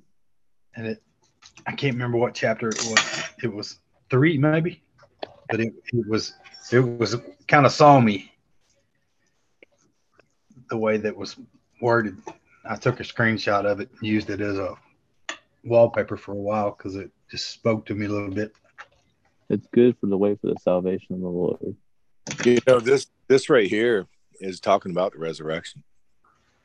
As I was about to say because the salvation is that free gift. This it says right here. It says and, and call upon me in that in the day of trouble. It says I will deliver thee and thou and thou shalt glorify thee. So that's and and right back here at, at the beginning it said um our God shall come and not keep silence. A fire shall devour devour before him, and it shall be very tempestuous round about him. And he shall call the heavens from above and to the earth that he may judge his people. That's talking about the great day of the Lord. And it says a fire will come and devour, just like I said a minute ago, it's going to burn that land up over there. That's why he's telling them if you're if you're over there, leave the mountains. Flee to the mountains. Uh, yes. It's so beautiful. It talks about that salvation that He's going to give everyone. This all Yep. goes back to the promise. It's the promise Yep. He promised us. Promise of And- Abraham. Right. So He gave us this promise. That was that was given to us. That was accredited to us. You know, our faith is credited us as righteousness, not our works. The works is just what comes as you go along in your walk. That just shows your evidence of your faith. Yeah. Just shows that you love God, and it shows that you're a part of the the sheepfold. That's the sanctification. And like somebody said earlier, like you you have people that don't want to be persecuted because their mm-hmm. faith is weak. It's a hard thing to get persecuted. Yeah, I'm fixing to say I, I'm I'm not like looking forward to it. He's like, yeah. Well, He said, "What makes you do?" about that. I didn't. Paul was all about Yeah, he Because fought. that's because Paul. Paul was actively was getting hurting. persecuted. Yeah, I was I gonna was say. Paul was dying, bro. Well, Let's Paul's not- like, this not- ain't my first rodeo. look. I think Paul. Let's be frank. I'm I'm no Paul. Well, I'm he no Paul. Paul persecution because he did the persecution. He knew how those people felt. He knew what they. He drugged people out of their house. Yeah. He, He what- he held- he held the felt that it jackets. was good. Of uh, he held the jackets of the, the Pharisees while he stoned Stephen. During the stoning of Stephen, yeah. So he knew he saw persecution on the other side. And then he was beaten. You know, he was whipped, he was beaten, almost died three times. I mean, but look at Peter. Peter, you know, at first he denied Yeshua, but then he didn't even wasn't he felt not even worthy enough to be hung on a cross the way he was hung on a cross. He's like, hang me upside down. Yeah. I mean, he was he. We should embrace that, you know, persecution because if you're being persecuted, then you're on the right road. Yes, sir. Salvation it, and Yes. persecution, all all this stuff, man. You find joy in sorrow. That's what the Bible Yeah. says. Find joy in sorrow. Like we, we should be, um, should be all right with it. It's going to get a lot worse. I mean, like my son said, you know, I get persecuted at work for just, I think it's just because I'm a believer. I think differently. Oh, I got called all kinds of names this morning. I got into it with a vegan. Oh, jeez. and my my wife, she says, "Don't engage, don't engage." Nah, I can't help it. It's just so they put those pages there on purpose, and then they claim when it, when it when it targets the people that they're targeting and it makes them mad, then they turn you into the bad guy. Here's the thing, Yeah. though. Those pages, like you just said, are designed mhm, to divide. to divide. And it's Those just, it's just like the King James only pages. They they post these things about that, you know, how wrong everybody else is and how right they are. But I bet you Pastor Steven Anderson's like. Do you want to know? Do you, do you want to know how you shut those pages down, though? yeah, don't engage. Don't engage them. No, no. Hey, your wife was right, dude. Yeah, Your if they right. have if they have no one to talk to and they have no one to make mad or know. you know get or, or Oh, well, get I disagree with you there. I This is not- there because then it just becomes a giant echo chamber where everybody keeps growing and Well, that's what I that's what I told him. I said, stupidity. It's an echo chamber. This is not the truth. Yeah, but Yeah. I, I don't. That's There has look, just as Ephesians says, you got to call out darkness. You don't just or, or wickedness. You don't just stand there and watch and go, "I'm not going to engage." You call it out. but the thing is, going to those places like that, you don't have to call it darkness. No, what you call it darkness is just plain speaking. Well, when you start talking about the word of God and speaking the gospel, you're calling out darkness. Well, that's what I, I just don't understand why they can say what they say, like uh, how they can actually feel that that the gospel is not secure in anything but the King James Bible when it clearly Yeah, is. Exactly. If Hey, you want to um, call it darkness, just call it on your own page. Just like you know, call it out, Yeah, I was going to see- say that would just share it and say something about Yeah. it on your own. and then on, you know, if you're on TikTok, you want to go live, they're not there. They're just not there yet. It's like I, I believe in the Book of Jubilees. I believe in the Book of Enoch. Enoch. They're just not there. They they're trusting in that one Bible, but it has a lot of truth in it. You know, they haven't Speaking done which- it between the Septuagint and the Masoretic. They're just not there yet. This is what I was looking for a while ago. It's uh, this is Lamentations. Uh, the Lord is good to those who wait for Him, to the soul that seeks Him. It is good that one should wait quietly for the salvation of the Lord. It is good for one to bear the yoke in youth, to sit alone in silence when the Lord has imposed it, to put one's mouth to the dust. Yet there may be hope, to give one's cheek to the smiter and be filled with insults. The way it was worded before it was 330 the last one to to give one's cheek to the smiter and be filled with insults the way it was worded in i believe it was the nlt it sounded just like what jesus said Yeah, I was gonna say it sounds just like Jesus. so. but I, yeah that really spoke to me and so i i screenshotted i used it for a wallpaper for like a week So does it say blessed the one that waits for what? Salvation. yeah uh it is good for it is good that one should wait quietly for the salvation of the lord Mhm. And I think, I think the whole turning the cheek uh, analogy there isn't just you know if someone comes up and like attacks you don't just turn your cheek to them. I think that if it's, I think it means if you are speaking boldly the truth of the gospel of the word of God, and somebody is persecuting you for that, you turn your cheek, you offer them the other one. because you stand firm on that truth. Exactly. Because Mhm. no guile was found in, in Yeshua's that's mouth. good. That's good right there. He he kept silent all to the slaughter. All the way till they killed him. He Yeah. did that. No guile He, was he actually, so um, what he- most men would have died of that flogging. what he, what he's saying is is that you you know even upon persecution don't stop preaching the truth. Right. don't that truth. Because that's that's where they can turn the other cheek. You know you can turn the other cheek they can slap you on that one they can slap you on this one but it's like dustin said that you know you're preaching the truth. He um um literally flogging most men would have died right there getting flogged like he did. But he kept on going and kept on going and didn't give up. Most of them Well, died. saying No. God That- that's requires good, resilient men. Yeah. I mean that's that's what it comes down to. Like I mean, yeah, we have to resilient. we have to constantly be building our faith and standing straight, you know, strong in our faith. And you know, one thing I've noticed, like as far as even calling darkness, man, if you just if you just stay and you you watch around you, that's what I've been doing a lot lately. Has been watching.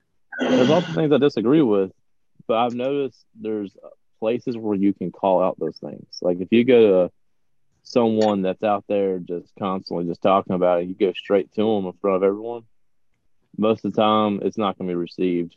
I know that because I watched what Dustin. We watched what basically the whole Torah observant community basically turn on us when we stood up for some things. So it doesn't work. I mean, it just doesn't uh. work. You just have to call it out straight up on your own platform, your own ways, just because they're preaching it, you know. And bully, you know, you can call those things out, but just when you go straight to them, though, like straight head up, you know, head up. I mean, well, there's certain situations you have to, but most of the time, man, they're just they're looking for an argument. They're waiting for an argument. They want an argument. You know, they they want it. They're looking for it. Well, I feel No, 100% certain that the KJV 1611 page on Facebook wants an argument all the time. Well, that, yeah, that's what most Pretty people like. much. They don't even typically. Res- I got. I finally got kicked off of it, so Well, good. I'll tell, the I'll tell you the truth. I used now to I'm dealing with another page. I used to love debate, right? I used to love debate, and then as I started seeing, like this ain't good, this ain't healthy. So I started paying attention more, and as time went on, I don't like debate as much no more, man. I like I like those moments where you get to put some seeds into the ground, man. We just get that those moments to talk to someone, I'm catch the say people that are being hurt. I'm gonna say this. Micah. What? There's times where it's meant to it meant to be. It's meant to happen. How many people have kind of I ain't gonna say followed us, but like started, you know, asking us questions because of us going head on to other people, and they just happen Yeah, to that's be what there I'm saying. saying. I'm saying I used to love. Thing is no coincidence. No, I'm saying the thing is though I used to I'm love saying that Yeah. don't it at that point it ain't even about a to me anyhow i i understand your point but to me it's not even about a, a love doing i enjoy doing it because it sharpens me because there's times where i could go say the same thing 50 times and then i stumble upon somebody that actually knows a thing or two and they say Mhm. something and it makes me go back and research to where i have to come back with something even better than what i was bringing before and it sharpens Well- me. That's why I said yeah. the other day that the whole iron sharpens iron. That's not just you know two believers sharpen each other. That means that another person that is believing something different can sharpen you too, because it causes you to go back and study. Yeah, I understand that. I'm talking about though. I used to. That's why I used to spend the majority of my time is debate. That's all I wanted to do. But as time goes on, I'm realizing that's not not all I want. Like, there's time and place for, like I said. But I yeah, I don't want to spend all my time debating. I, I yeah, that's that. what I used to do that. And I, I saw that this ain't healthy. I, I used to constantly debate people on Facebook, everywhere, everywhere we went, just debating them, you know. And I was like, this ain't good. This is not, it's not a healthy thing to do. You know, there's like I said, there's like for instance when we did the thing against the Pharisee stuff, like there was a time to do it, and eventually I saw that I had to back off because I was like, okay, now it's becoming unhealthy. People are getting mad. That they're just like, they're everyone's feeling just getting hurt rather than anyone. You know, we've already got the ones out that are going to come out, basically.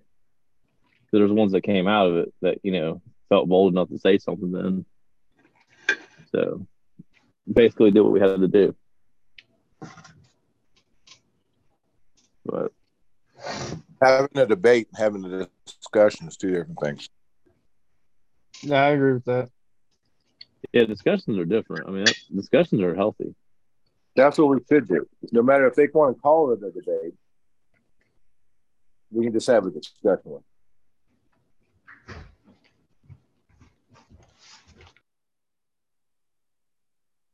That's all. I mean,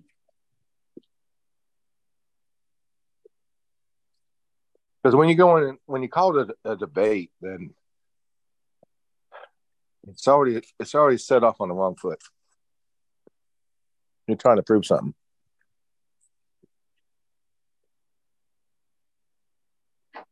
But to be humble and just go in there and say, "Oh, well, you said this, but have you ever considered this?"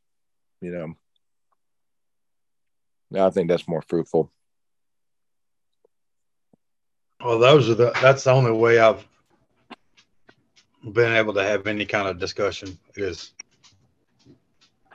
like this is the Bible and like this is what it says. So I, I mean, I'm game for any kind of thoughts that anyone might have. Absolutely. That's what opens the discussions. Like, if we can't talk about it and you just want to say I'm in a cult or I'm not a believer or, you know, you, at that point, there's just no talk to that person because they have already got it clear in their mind that if they don't believe what I believe, then they're in a cult or they're they're just not saved or they're serving a different God. Like I said, I, I definitely agree with like exposing darkness, exposing things that need to be exposed for sure. I just think there's a time and place, but like like those little groups still like that, man. I'm telling you, those groups are just meant to like destroy. I'm telling you, like all those those like Facebook groups where they're like you know, sixteen eleven only or something like that, or fast satire. They're all just there to fight most of the time. So those those those groups are like playing church. That's all they're doing. Yeah. But if you see yeah. something, you know, you need to call it out, call it out, whatever. But if it's like a those pages, man, I'm telling you, those pages are literally designed to, to destroy each other. Proverbs chapter four. Four through nine. It says and this actually Proverbs what? chapter four. What is it? Yeah.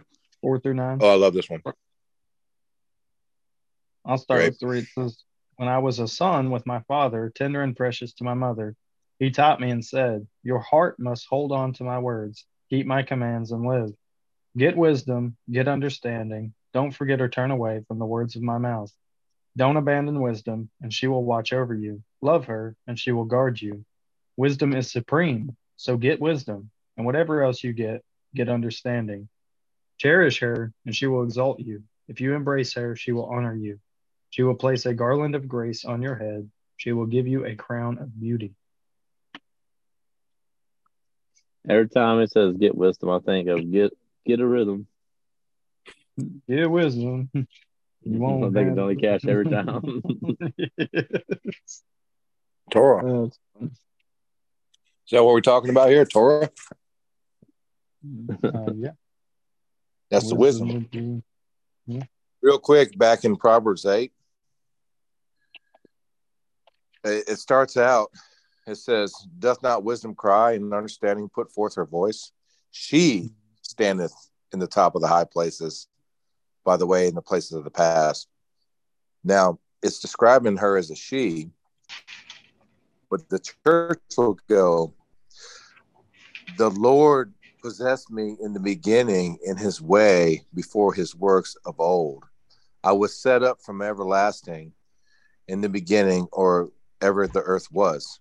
When there were no depths, I was brought forth. When there were no fountains abounding with water. Before the mountains were settled, before the hills was I brought forth. Okay. And they'll like to say that this is Yeshua. I mean, I, will go all the way, I can read all the way down to the end. But they like to say this is Yeshua right here. But this right here is actually John 1 1. Yeah. In, the, in the beginning was the Word, and the Word was with God, and the Word. This is talking about His wisdom. Mm-hmm. To me, what do you think? No, I agree. Unless you're talking to a feminist, and then Jesus isn't a she, right? Well, I'm serious. That's, that's she's, she's eyeballing me, but I'm serious. This is one of the feminist arguments. Is what is it? The Proverbs eight about the wisdom is referred to as a she, and they latch onto that like a dog with the bone, and they're like, "See."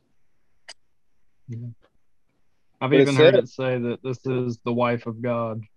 Mm-hmm. This is where oh. it like. I mean, it says when when heavens uh, when he prepared the heavens.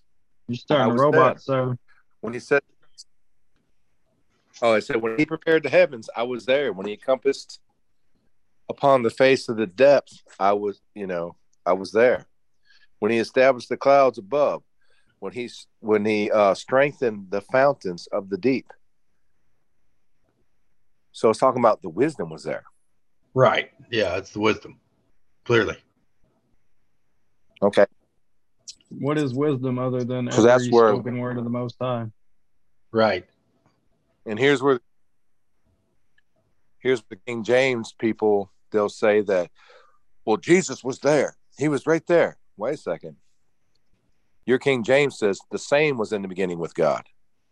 But the new translations say he was in the beginning with God. Now we got a problem. Is it he the wisdom or she the wisdom?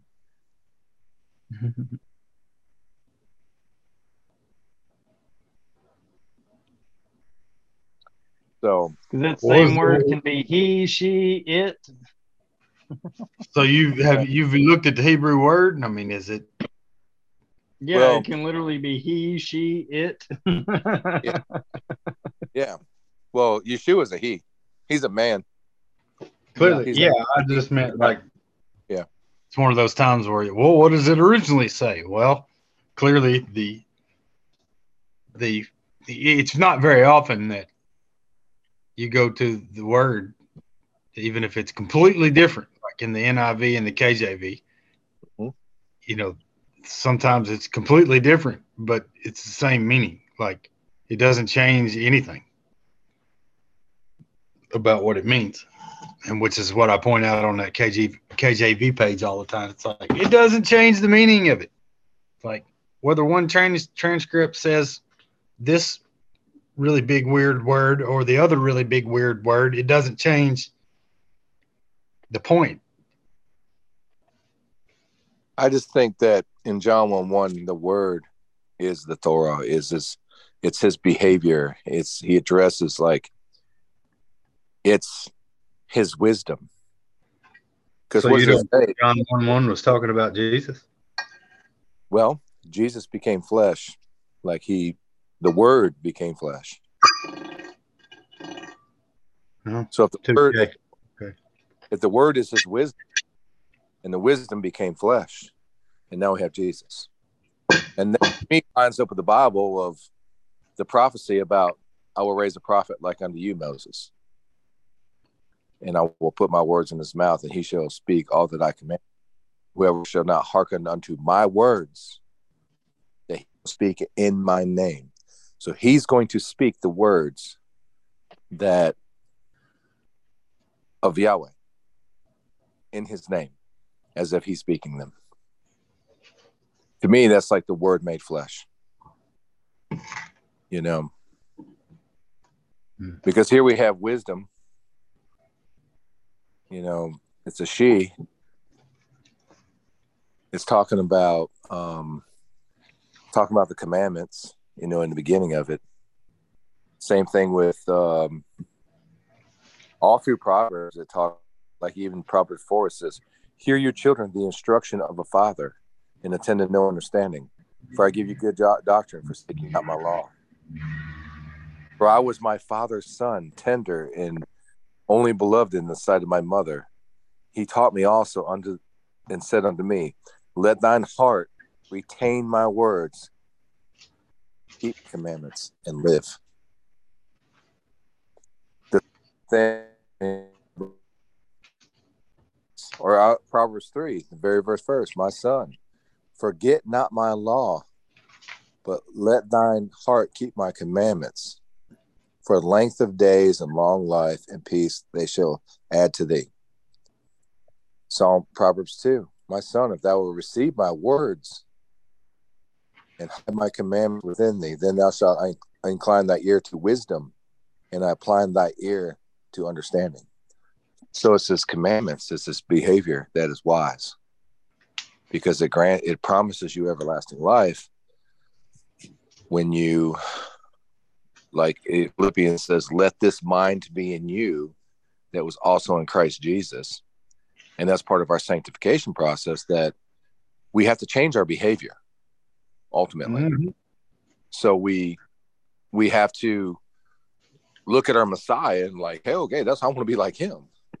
You know, and and that be that requires a change of behavior. But the work the church will say, well, trying to work your way to heaven. No, no, the commandments are holy, just, and good if a man use it lawfully. So the, yep. the wise wisdom would be God's. That, yep. And then that's the word made flesh, Yeshua. He's he's the master of it. You know, he's the master. But in the beginning was, you know, it, when it talks about he you know, she, the the wisdom, it's like a mother to us. Almost, it's a nurturing thing. And then comes Yeshua, and he shows us how to do it. Devil never seen it coming because he's too stupid. Oh, proud. Well, he's not stupid, but he's too proud. His his pride got in the way of his intelligence. Exactly. Well, I've been He's there before. Wise. yeah. And then, yeah, everything. Everybody's been there. Amen to that. Then, that sounds like my twenties. my my life into my forties. my goodness. And then came Malachi three. Oh. oh. Did you say Malachi? Do what? I'm all ears, bruh. Where are we? Four through 24. Which, that's four through 24. Maybe I messed it up. Maybe it's supposed to be 424. Malachi 424? Three. There's no Malachi 420. Or three. Yeah, no.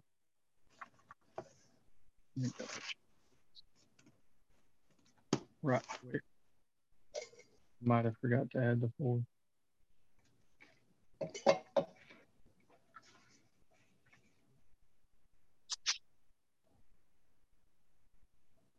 No. For some reason it says 424.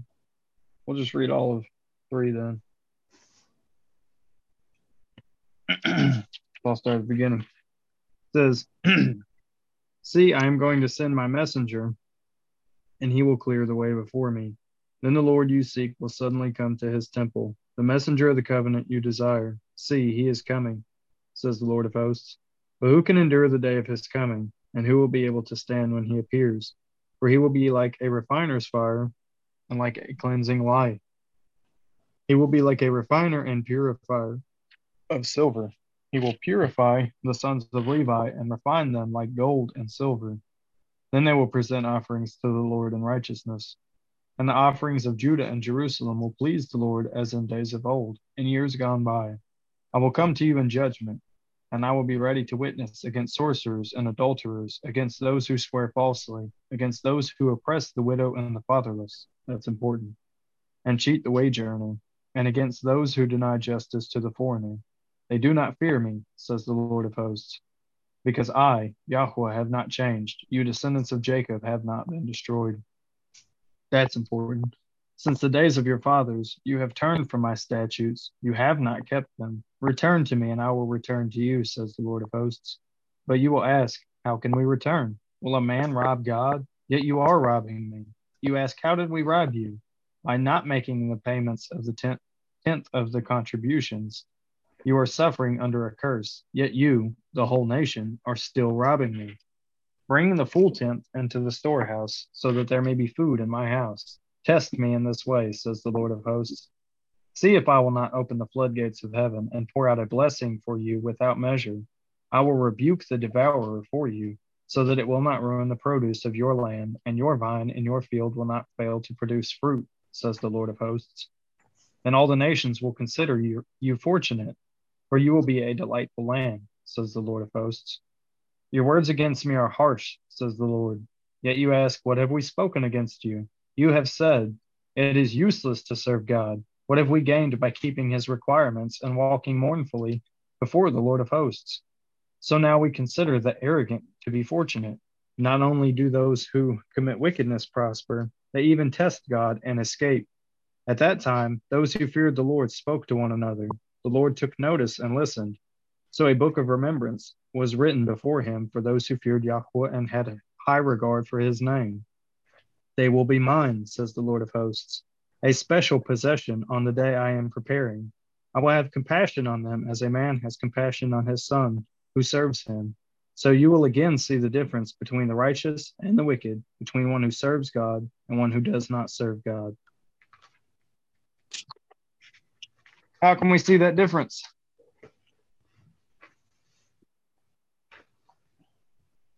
What did you say? How can we see the difference? How can you see that difference? By fearing the Lord, How do you fear God? keep the commandments, Exactly. keep the word, do the word. Let this mind be in you that was also in Christ Jesus. Hallelujah. Yeah. Amen to that. Yeah. But he he helps. He sends the comforter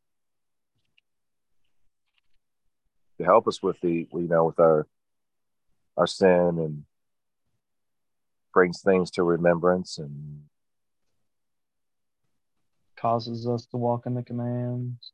yeah allows us to have conversations and yeah he causes us to do that yeah, Ezekiel I'll be honest.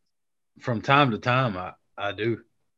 Like, I read Paul's stuff and I look at the, I look at it.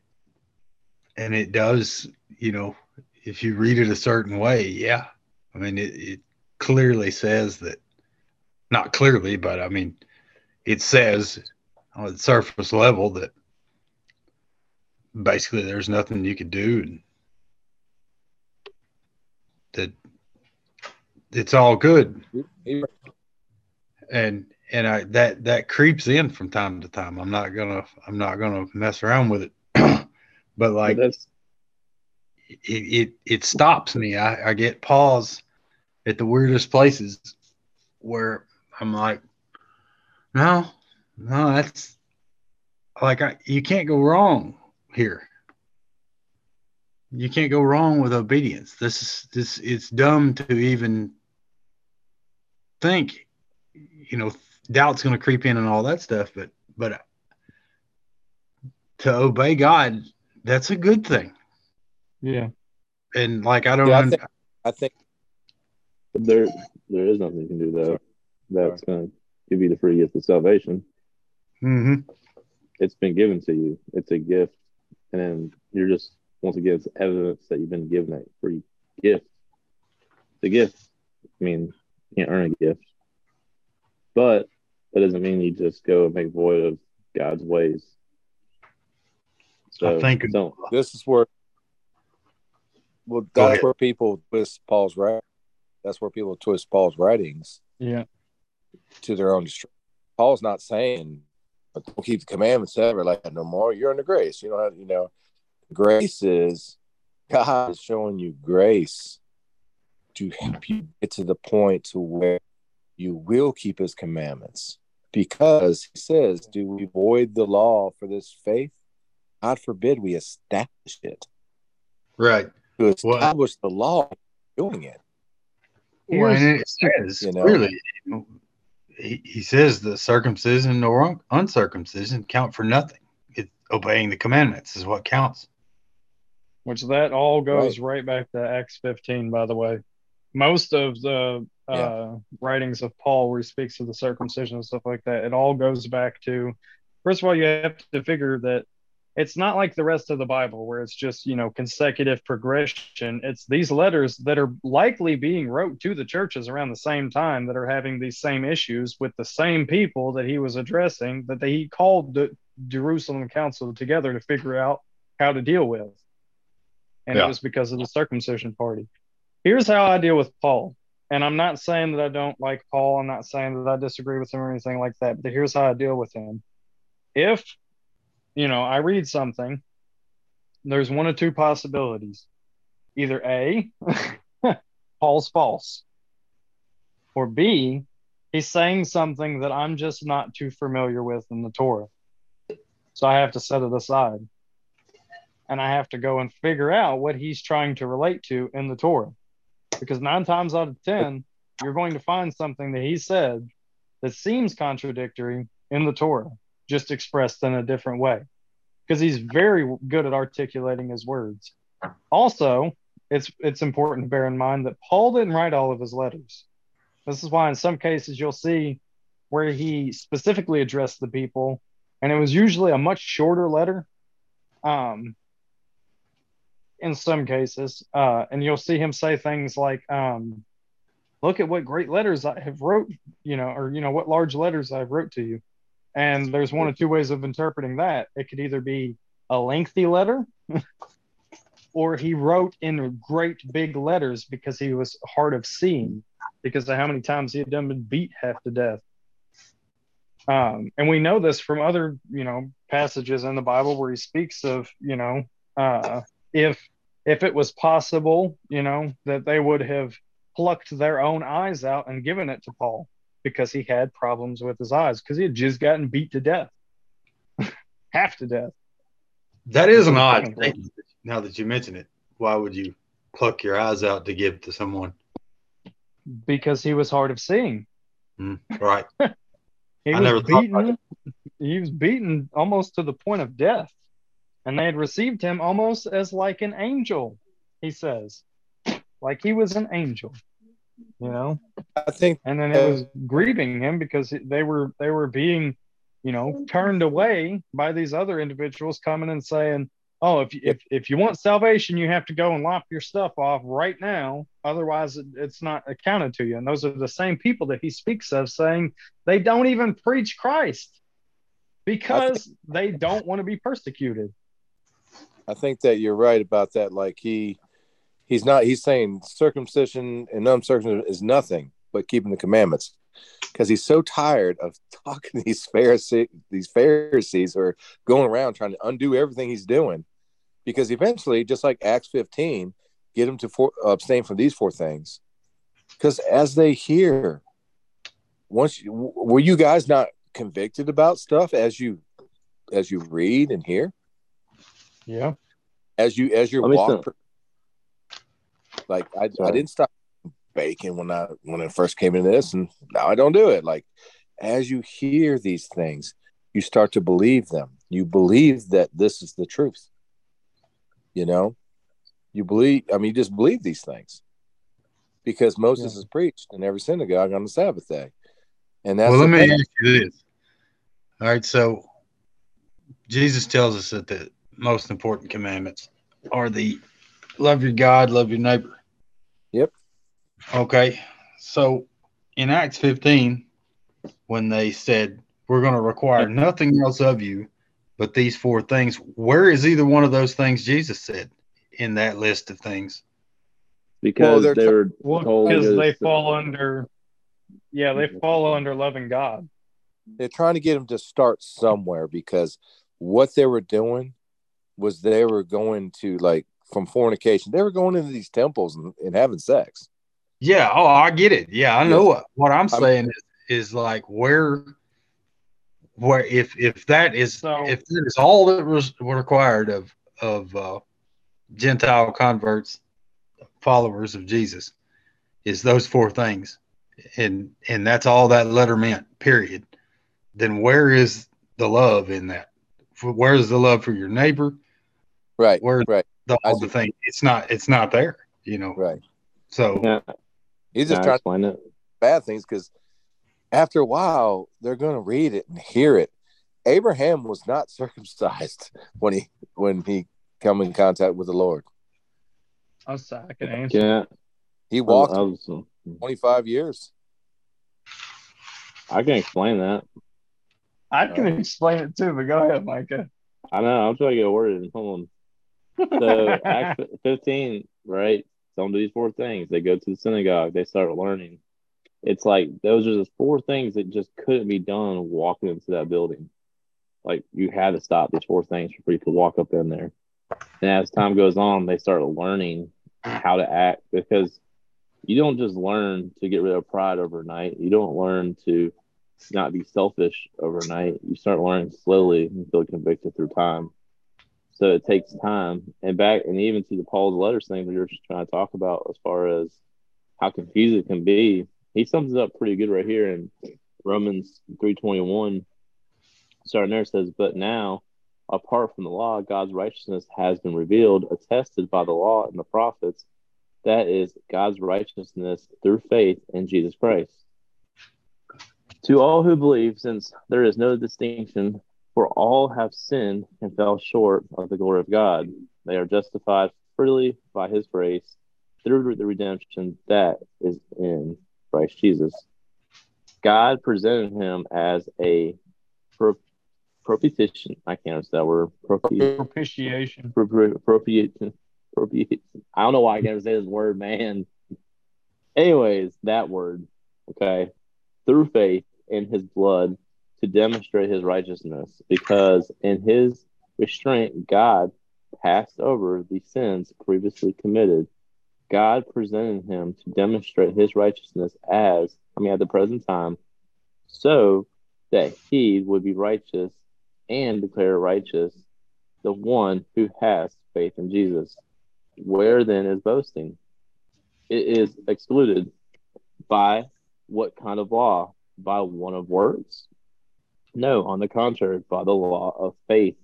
For we conclude that man is justified by faith apart from works of the law. Or is God for the Jews only?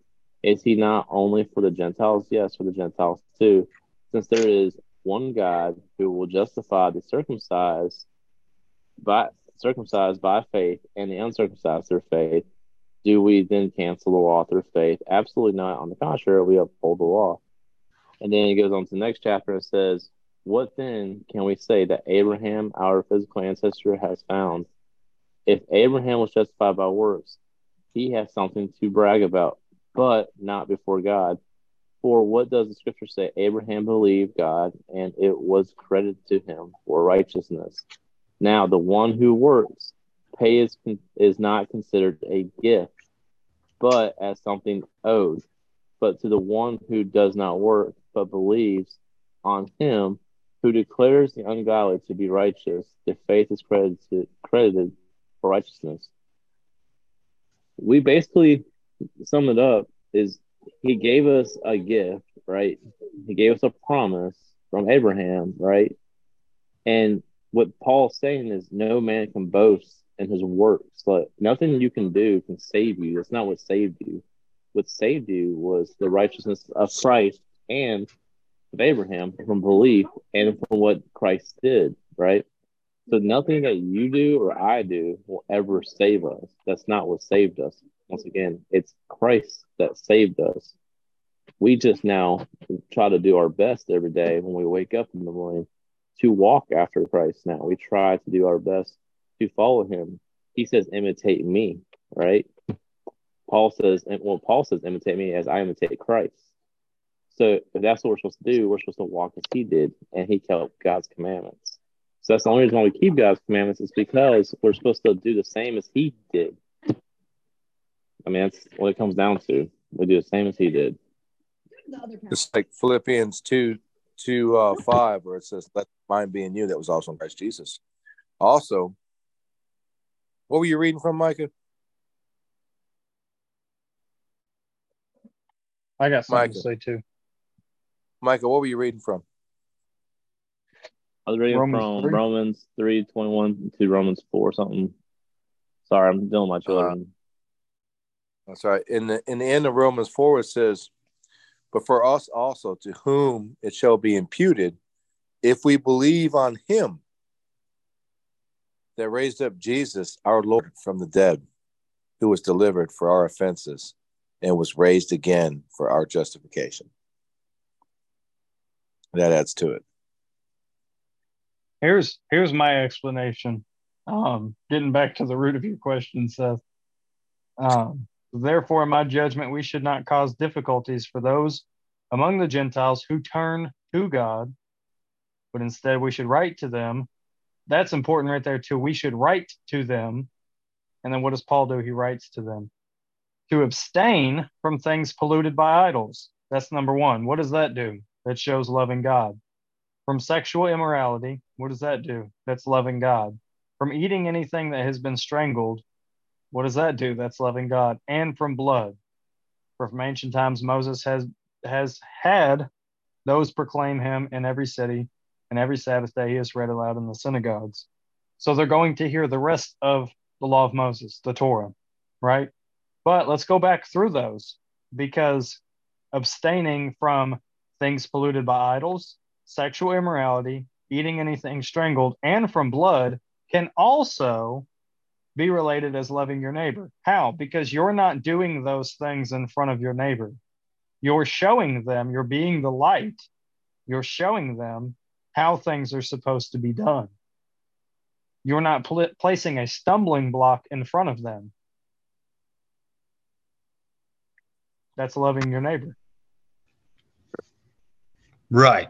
Cl- clearly that that was that was not the end of it. That's what I was that's what I was Yeah. saying. Yeah, the very end of that, though, it says, For from ancient times, Moses has had those proclaim him in every city and every Sabbath day he is read aloud in the synagogues.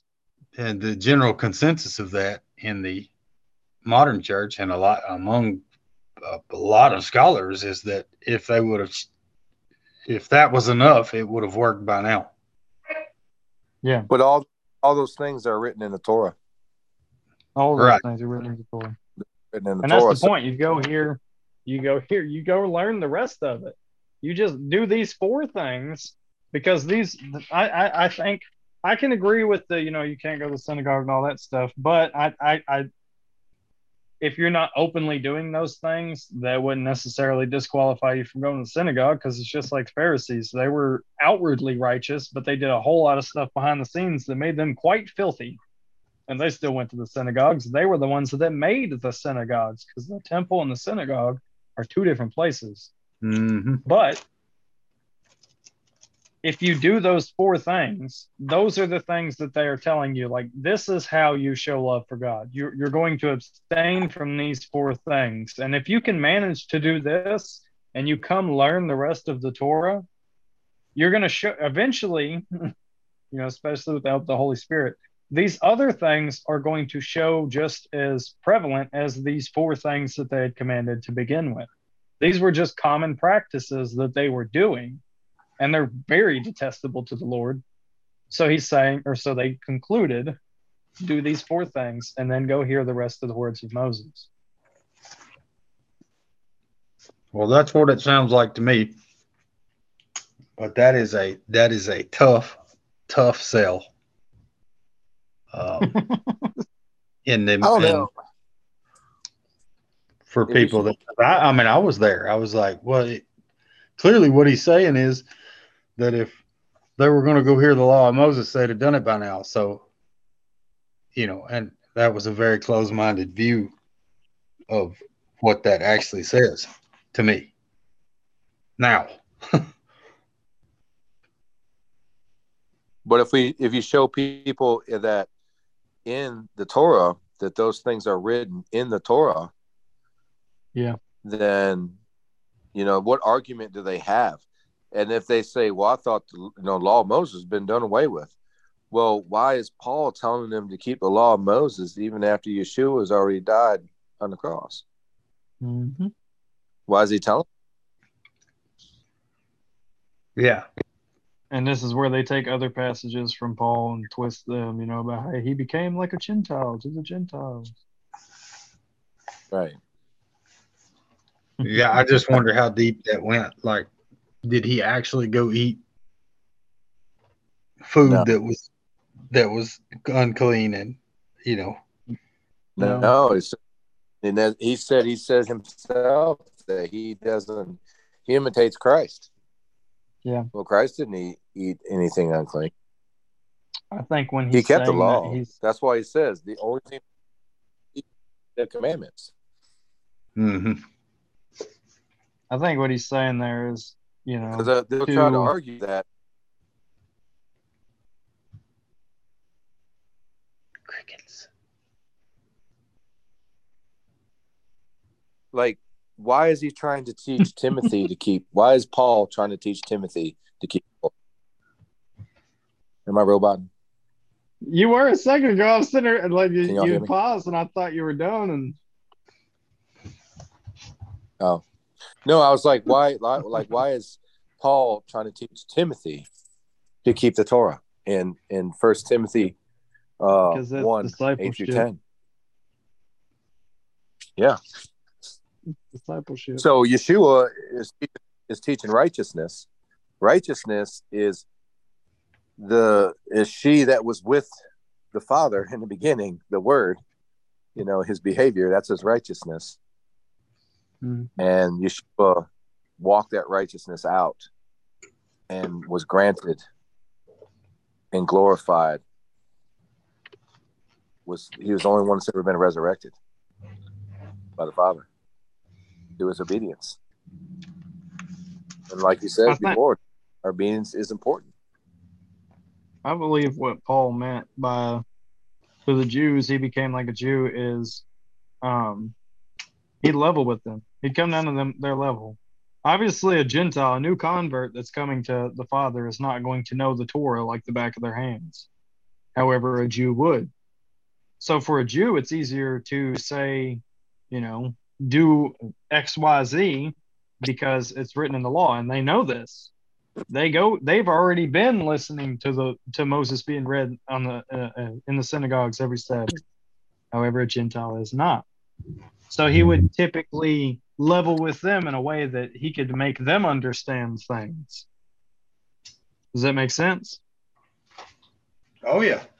this is why in romans uh which you could make the argument that romans was speaking to the the gentile converts um, in Rome, but I think this is why it it specifically states. You know, those who don't keep the law are unable to um, are unable to please God. You don't see those exact words being specified in other uh, church letters. But in Rome, even if it was the Gentile converts, they're going to know what the law of God is because they see all of the Jews around them doing just that. so either way you look at it, I, I think that he's leveling to a level of experience so that he can relate to them and not confuse them or cause them to, you know, just, you know, outright reject him because they're like, this guy's too hard to understand. No, he levels with them. But that also causes an issue for a lot of churches these days because they already think that the law is done away with because that's what they've been taught. So when they read Paul, it's, they use it as ammo because they don't understand what he's saying. In no way, fashion, or form is he saying that the law is done away with. He's just speaking in totally different language than what they're used to. And that's why I say, I, me personally, I will set something aside that Paul says until I go and study it out because one of two things has to be the case. either Paul's wrong and he's false, which I don't agree with. I don't think that any of the apostles would have called him an apostle if he was false. Um, or what I'm seeing is not what he's saying. If my interpretation does not line up with the rest of Scripture, then my interpretation is wrong because Scripture does not contradict itself whatsoever. Here's one for In Romans 8, it says that the righteousness of the law might be fulfilled in us, who walk mm-hmm. not after the flesh, but after the spirit. But they that walk after 36. the Huh? Ezekiel 36. That always screams Ezekiel 36 to me. Go ahead. For they, for they that walk after the flesh do mind the things of the flesh, but they that walk after the spirit, the things of the spirit. For the car- to be carnally minded is death, but to be spiritually minded is life and peace. Because the carnal mind is at enmity against God, for it is not subject to the law of God, neither indeed can it be. So they that are in the flesh cannot please God. But you are not in the flesh, but you are in the spirit. So here's the question if a carnal carnal mind can't serve the law of God, what does a spiritual mind do? Let this mind be in you that was also in Christ Jesus. I mean, they they can't get away from these arguments. So you're telling no, me, so you're telling me that the the behavior that Jesus did, you're telling me that that's wicked, that is bondage. You're telling me that God's law is bondage? I have never read that that way. That's awesome. So, if it's bondage, he he he goes to he goes to the um um to the Israelites in Egypt and brings them out and gives them the law and said, if you do these things, you will be blessed. If you don't do these things, you're going to be cursed. You're going to die. Then, way down the road, we got Yeshua doing all these things, and they still want to make the law a burden and in some kind of form of just ickiness, you know. But who's the lawless one? Jesus is the righteous one, and he's doing God's law, and the lawless one is the devil who doesn't want anybody to do God's law, so has twisted Paul's letters into getting people to think that the law is a burden and is evil and wicked. Yes, sir. That's the that's the whole whole gist of it. But it was given to the Israelites to bring them out of bondage. There was no problem, you know, him bringing the children of Israel out of the land of Egypt. He split a whole sea open for them. It was trying to get the behavior of the Egyptians out of them. That's why drop of the hat, they went ahead and made a golden calf. As soon as Moses mm. disappeared for what a day, you know. Yeah, we're right back to their old stuff. They went right back to it. But the law was given to them so that they could get that out of them. And it was righteous. That's why he's teaching he's teaching uh Timothy. He said, The law is not made for a righteous man. And then he goes through the, all these things, and it says, and anything else contrary to sound doctrine. Well, the sound doctrine is Proverbs 4 2. Um, for I give you good doctrine, forsake you not my law. Jesus says the doctrine that I in John uh, seven sixteen, the John the doctrine I give you is not mine, but the one who sent me. Yes, sir. They cannot get away from it. If they they they try to do away with the law, because the law will will reprove you. It's wisdom and instruction, but in I think it's Proverbs one seven says, but fool it says. Well, I'm not I'm not gonna misquote that one because right here this is most of the churches today. It's Proverbs. Uh, Proverbs one seven, I think. Proverbs one seven. It says, the fear of the Lord is the beginning of knowledge, but fools despise wisdom and instruction. That word instruction right there is Torah. Yeah. They despise they despise it. They don't want to do it. Nope. They want to make their own God. They want to pick and choose which one they want to pull off the Torah shelf. Yes, sir. But if like they that library. If they Like just live sound doctrine, they should be going through each one of them and applying them to their life. Yep. Because it'll it'll give you life everlasting. Because it'll make you it'll it'll, it'll change your life. It'll change your life. But the devil has people just deceived big time. But you can't do it without the Messiah either. He's the only one that can helmet for us. Zechariah six. Go ahead. Sorry, I'm running away. Sorry. 11 through 15. We're almost done. I really want to read this Baruch portion because I I couldn't just I, I, I couldn't find uh extra biblical text. Most of the time I get my Torah portions from uh, three different places, sometimes two, Yep. uh, depending on if they kind of just you know similar.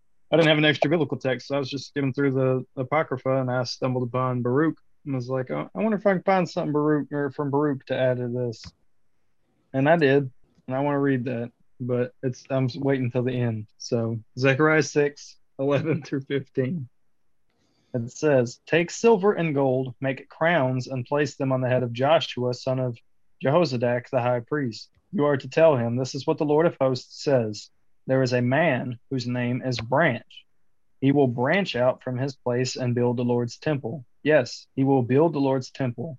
He will be clothed in splendor and will sit on his throne and rule. There will also be a priest on his throne, and there will be peaceful counsel between the two of them. The crown will reside in the Lord's temple as a memorial to Heldai, Tobijah, Jed- Jedaiah, Jedaiah, I guess, and Hen, son of Zephaniah. People who are far off will come and build the Lord's temple, and you will know that the Lord of hosts has sent me to you. This will happen when you fully obey the Lord your God.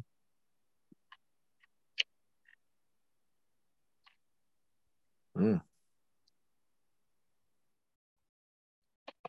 Now we go to the Brit Hadashah, Matthew 9, 10 through 17.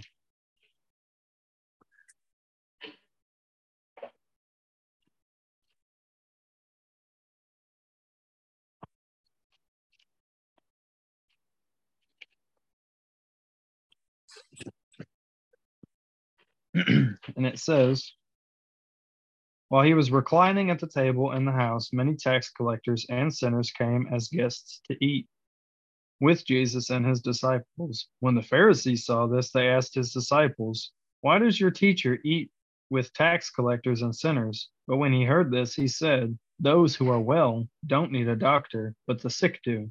Go and learn what this means. I desire mercy and not sacrifice. For I didn't come to call the righteous, but sinners. Then John's disciples came to him, saying, Why do we and the Pharisees fast often, but your disciples do not fast? Jesus said to them, Can the wedding guests be sad while the groom is with them? The time will come when the groom will be taken away from them, and then they will fast. No one patches on or patches an old garment with unshrunk cloth, because the patch pulls away from the garment and makes the tear worse. And no one puts new wine into old wineskins. Otherwise, the skins burst, the wine spills out, and the skins are ruined. But they put new wine into fresh wineskins, and both are preserved. Mm. I like that one. That's another issue with King James because King James says bottles, and I'm here to tell you right now that you can put new wine in old bottles and it doesn't shatter. Yeah. That's the that's rabbinical Judaism that wrote that.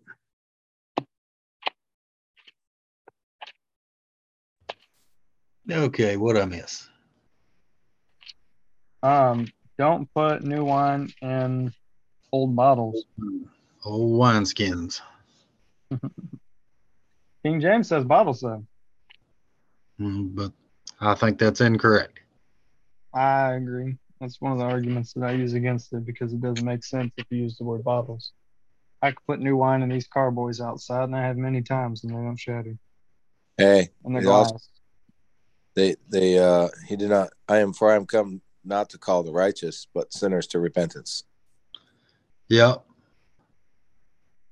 Sin. that's another source of contention. First John three four. Sin is transgression of the law. Transgression of the law. What are they supposed to repent of if they're not reading the law? Um, They're not hearing the law every Sabbath when Moses is preached, then you're not hearing it. then you don't know that you're a sinner. You can't walk into some of these churches and and have him read two verses and make an entire sermon off of it. That's out of context. That's yeah, that whole here a little, there a little, line after line. That's that's actually a bad thing if you read that text. it says it causes them to stumble.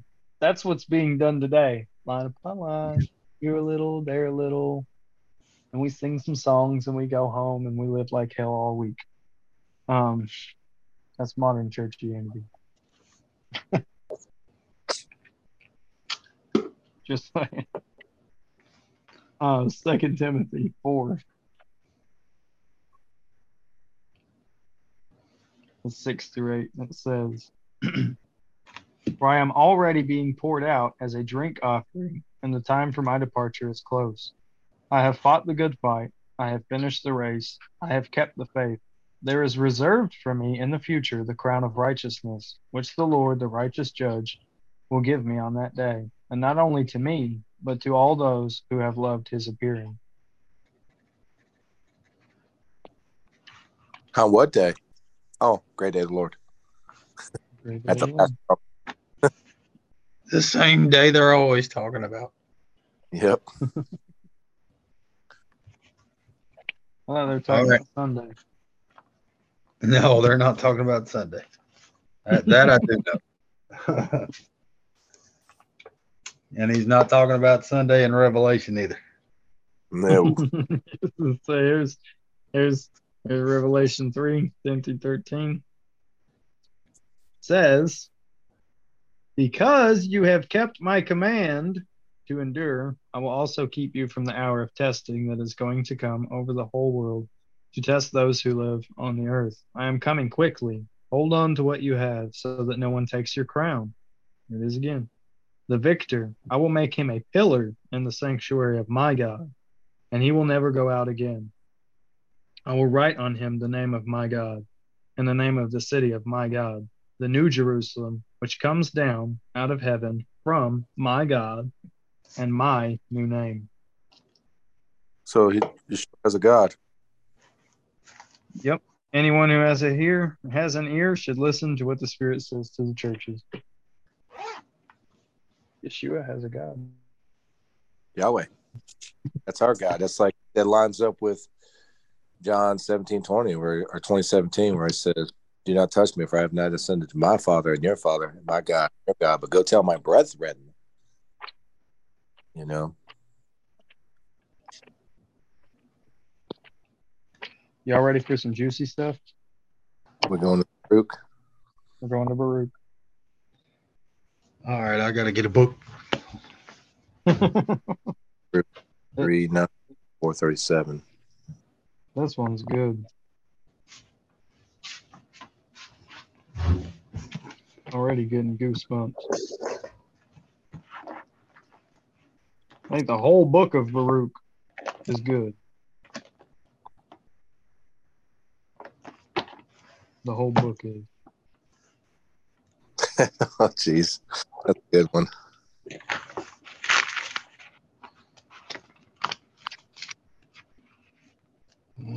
Going page 1521.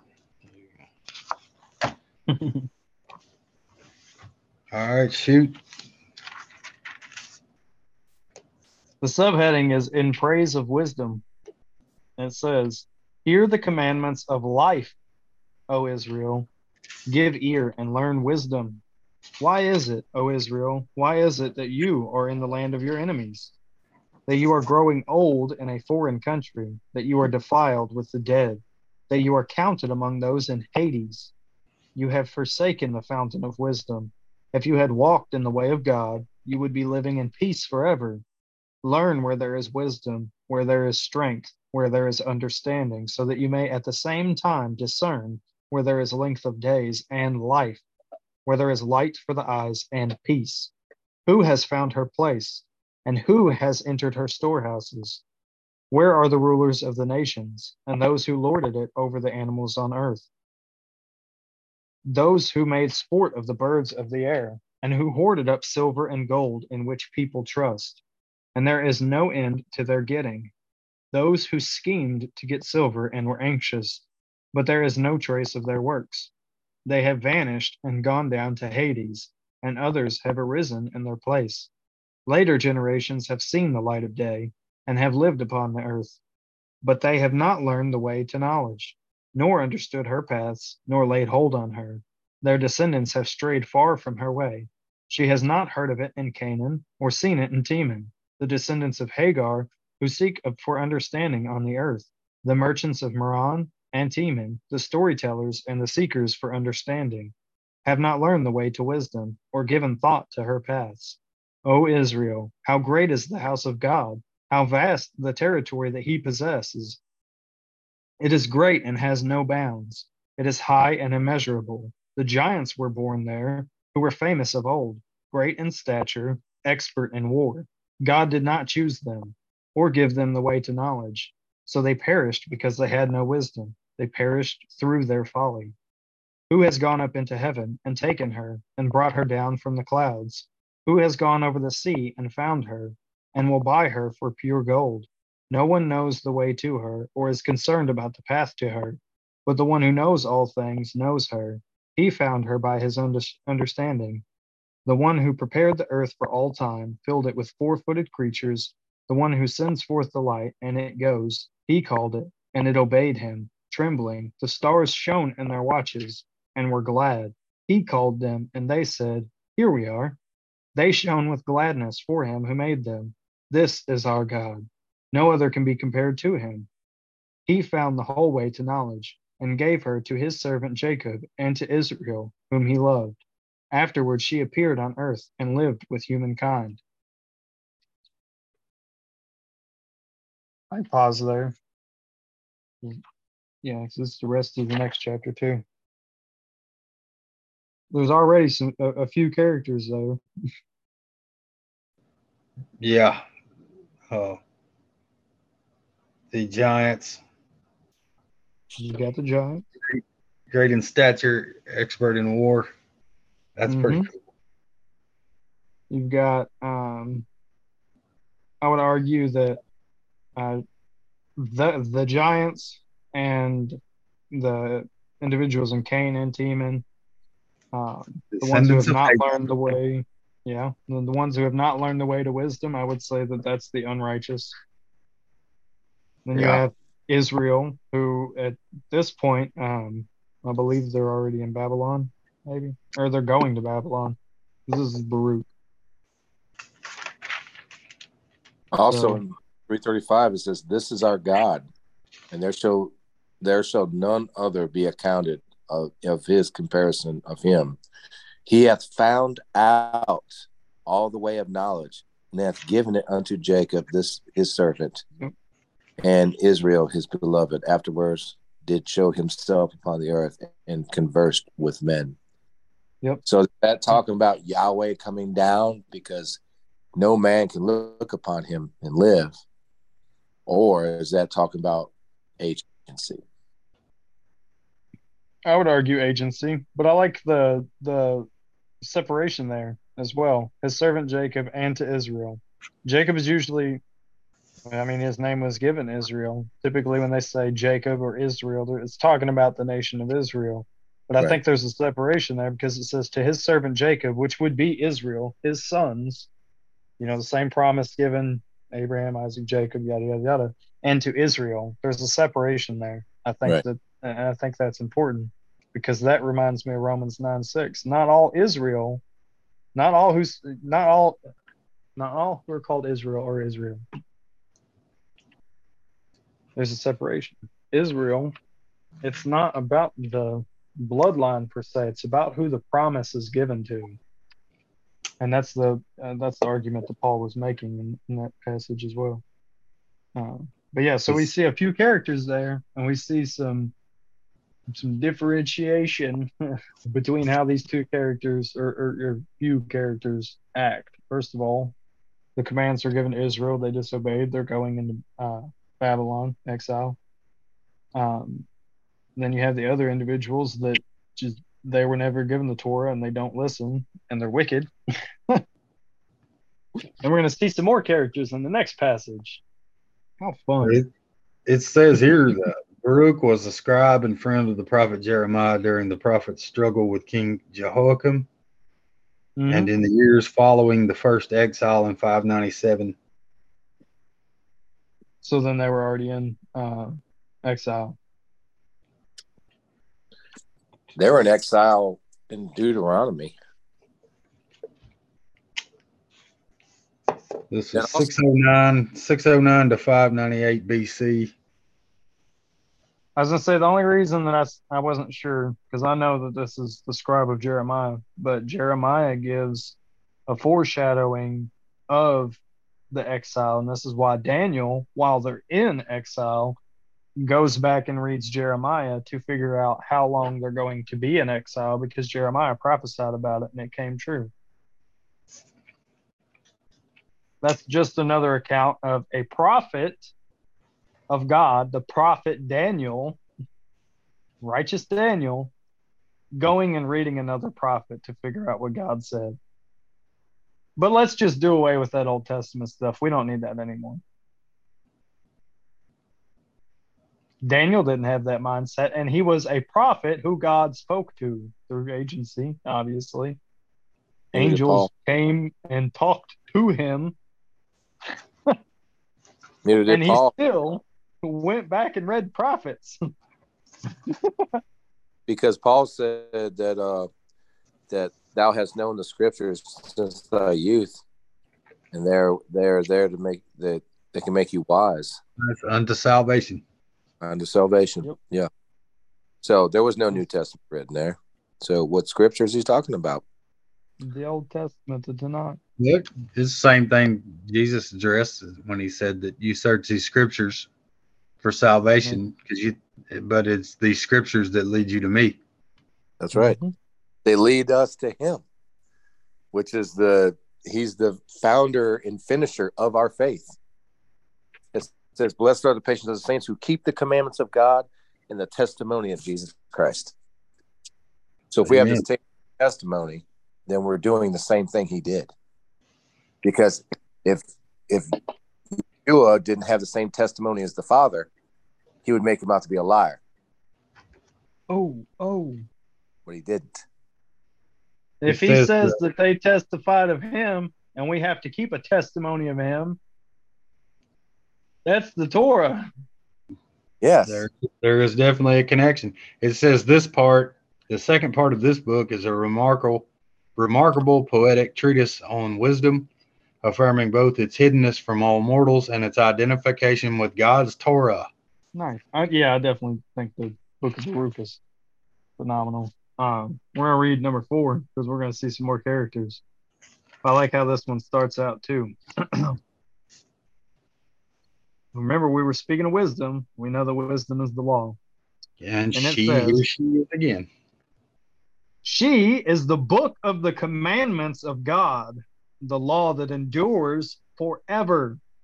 All who hold fast, hold her fast will live, and those who forsake her will die. That's not regular death, that's the second death. Yeah. Turn, O Jacob, and take her. Walk toward the shining of her light. Do not give glo- your glory to another, or your advantages to an alien people.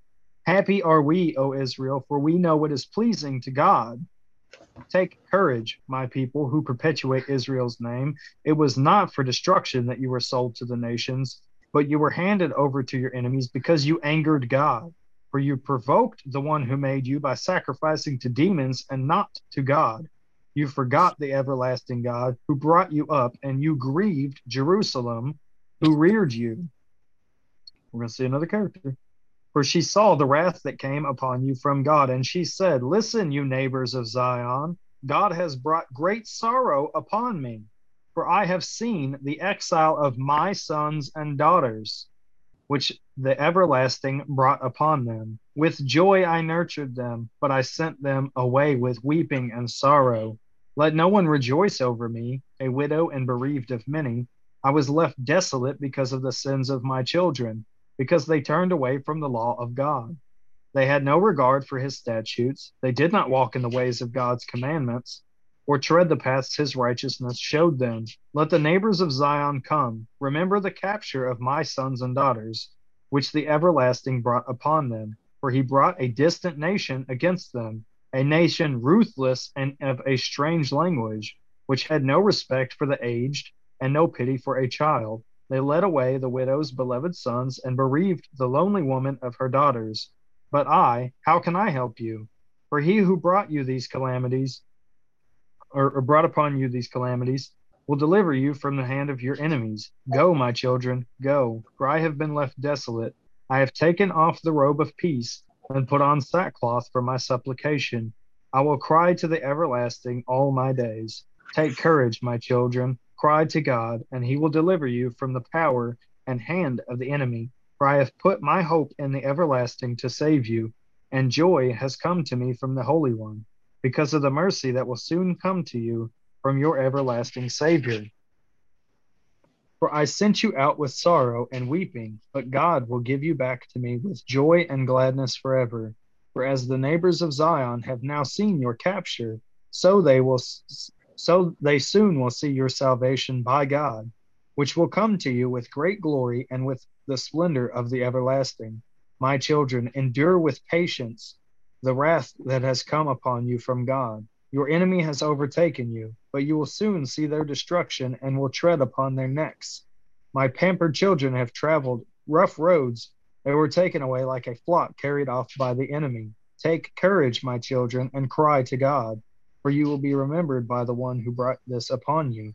For just as you were disposed to go astray from God, return with tenfold zeal to seek him for the one who brought these calamities upon you will bring the ever will bring you everlasting joy with your salvation. Take courage, O Jerusalem, for the one who named you will comfort you. Wretched will be those who mistreated you and who rejoiced at your fall. Wretched will be the cities that your children served as slaves. Wretched will be the city that received your offspring. For just as she rejoiced at your fall and was glad for your ruin, so she will be grieved at her own desolation. I will take away her pride and her great population, and her insolence will be turned to grief.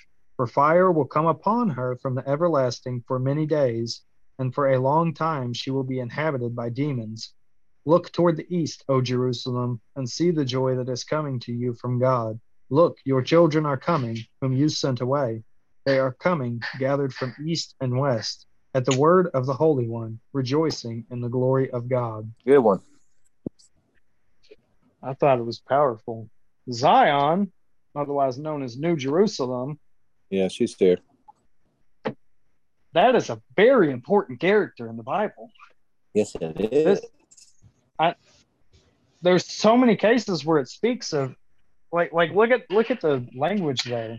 That is, you know, you speak of like Mother Jerusalem. That's that's New Jerusalem. She hasn't given birth to any kids but she speaks to the people who will inhabit her as her children, you know, hypothetically. because those who inherit the kingdom, those are the children of New Jerusalem. Because you have Messiah who marries her, and you have the children brought forth are the people that end up dwelling in her forever she finally, after grieving for many of the prophets that speak about her grieving for not having given birth, even in the Psalms, she finally gets to give birth to her children, and that is the chosen people, Israel. That's the nation that's born in a day. How is the nation that's born in? yes, sir. Here's something else in in four two. It says, "It says, turn thee, O Jacob, and take hold of it. Walk in the mm-hmm. presence of the light thereof, that thou mayest be illuminated." And that right there is is coming from Isaiah. Hold on, Isaiah two three, or it's two five. Two five. Well, this is the one that says, and it shall come to pass in the last days that the mountains of the Lord's house shall be established.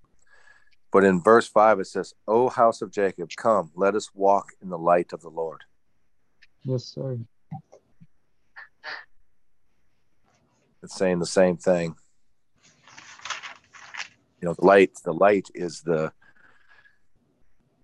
is what Proverbs says. Proverbs six twenty three says, For the commandment is a lamp, and the law is light, and reproofs of instructions are the way of life. The light is the Torah. When God said, Let there be light, boom. Maybe. Could be. Might be. Deuteronomy 30, verse 19. Oh, sorry. Deuteronomy 30, verse 19. I have called the heaven or the heavens and the earth as witnesses today against you. I have set before you life and death, the blessing and the curse. Therefore you shall choose life so that you live, both you and your seed, to love Yahweh your Elohim, to obey his voice, and to cling to him. For he is your life and the length of your days. Notice the separation there your life and the length of your days to right. dwell in the land which Yahweh swore to your fathers, to Abraham, Yitzhak, and to Jacob, to give them. Go back to 14 where it says, But the word is very nigh unto thee, in thy mouth and in thy in heart. Do it. it. So, yes. Go ahead, Hannah. Um, what I was gonna say is I think it's really I, I really like how they um always use something that people would understand. Like women a lot of women in the Bible, you know, you hear about them being devastated because they are barren or can't have kids for a long time. And yeah. like he uses things that women or people would understand. I mean, I guess men too, but um but that they would understand and comprehend. It was looked down upon those days didn't have children. Hmm? Right. And I mean, even in now, it's hold on. And that's why Sarah was like, huh, "I'm a, I'm a, I'm a hundred years old, or I'm going to have pleasure. Like, you're going to give me a kid, and you know." And she's Mother Jerusalem. She's barren right now. We're the wedding guests.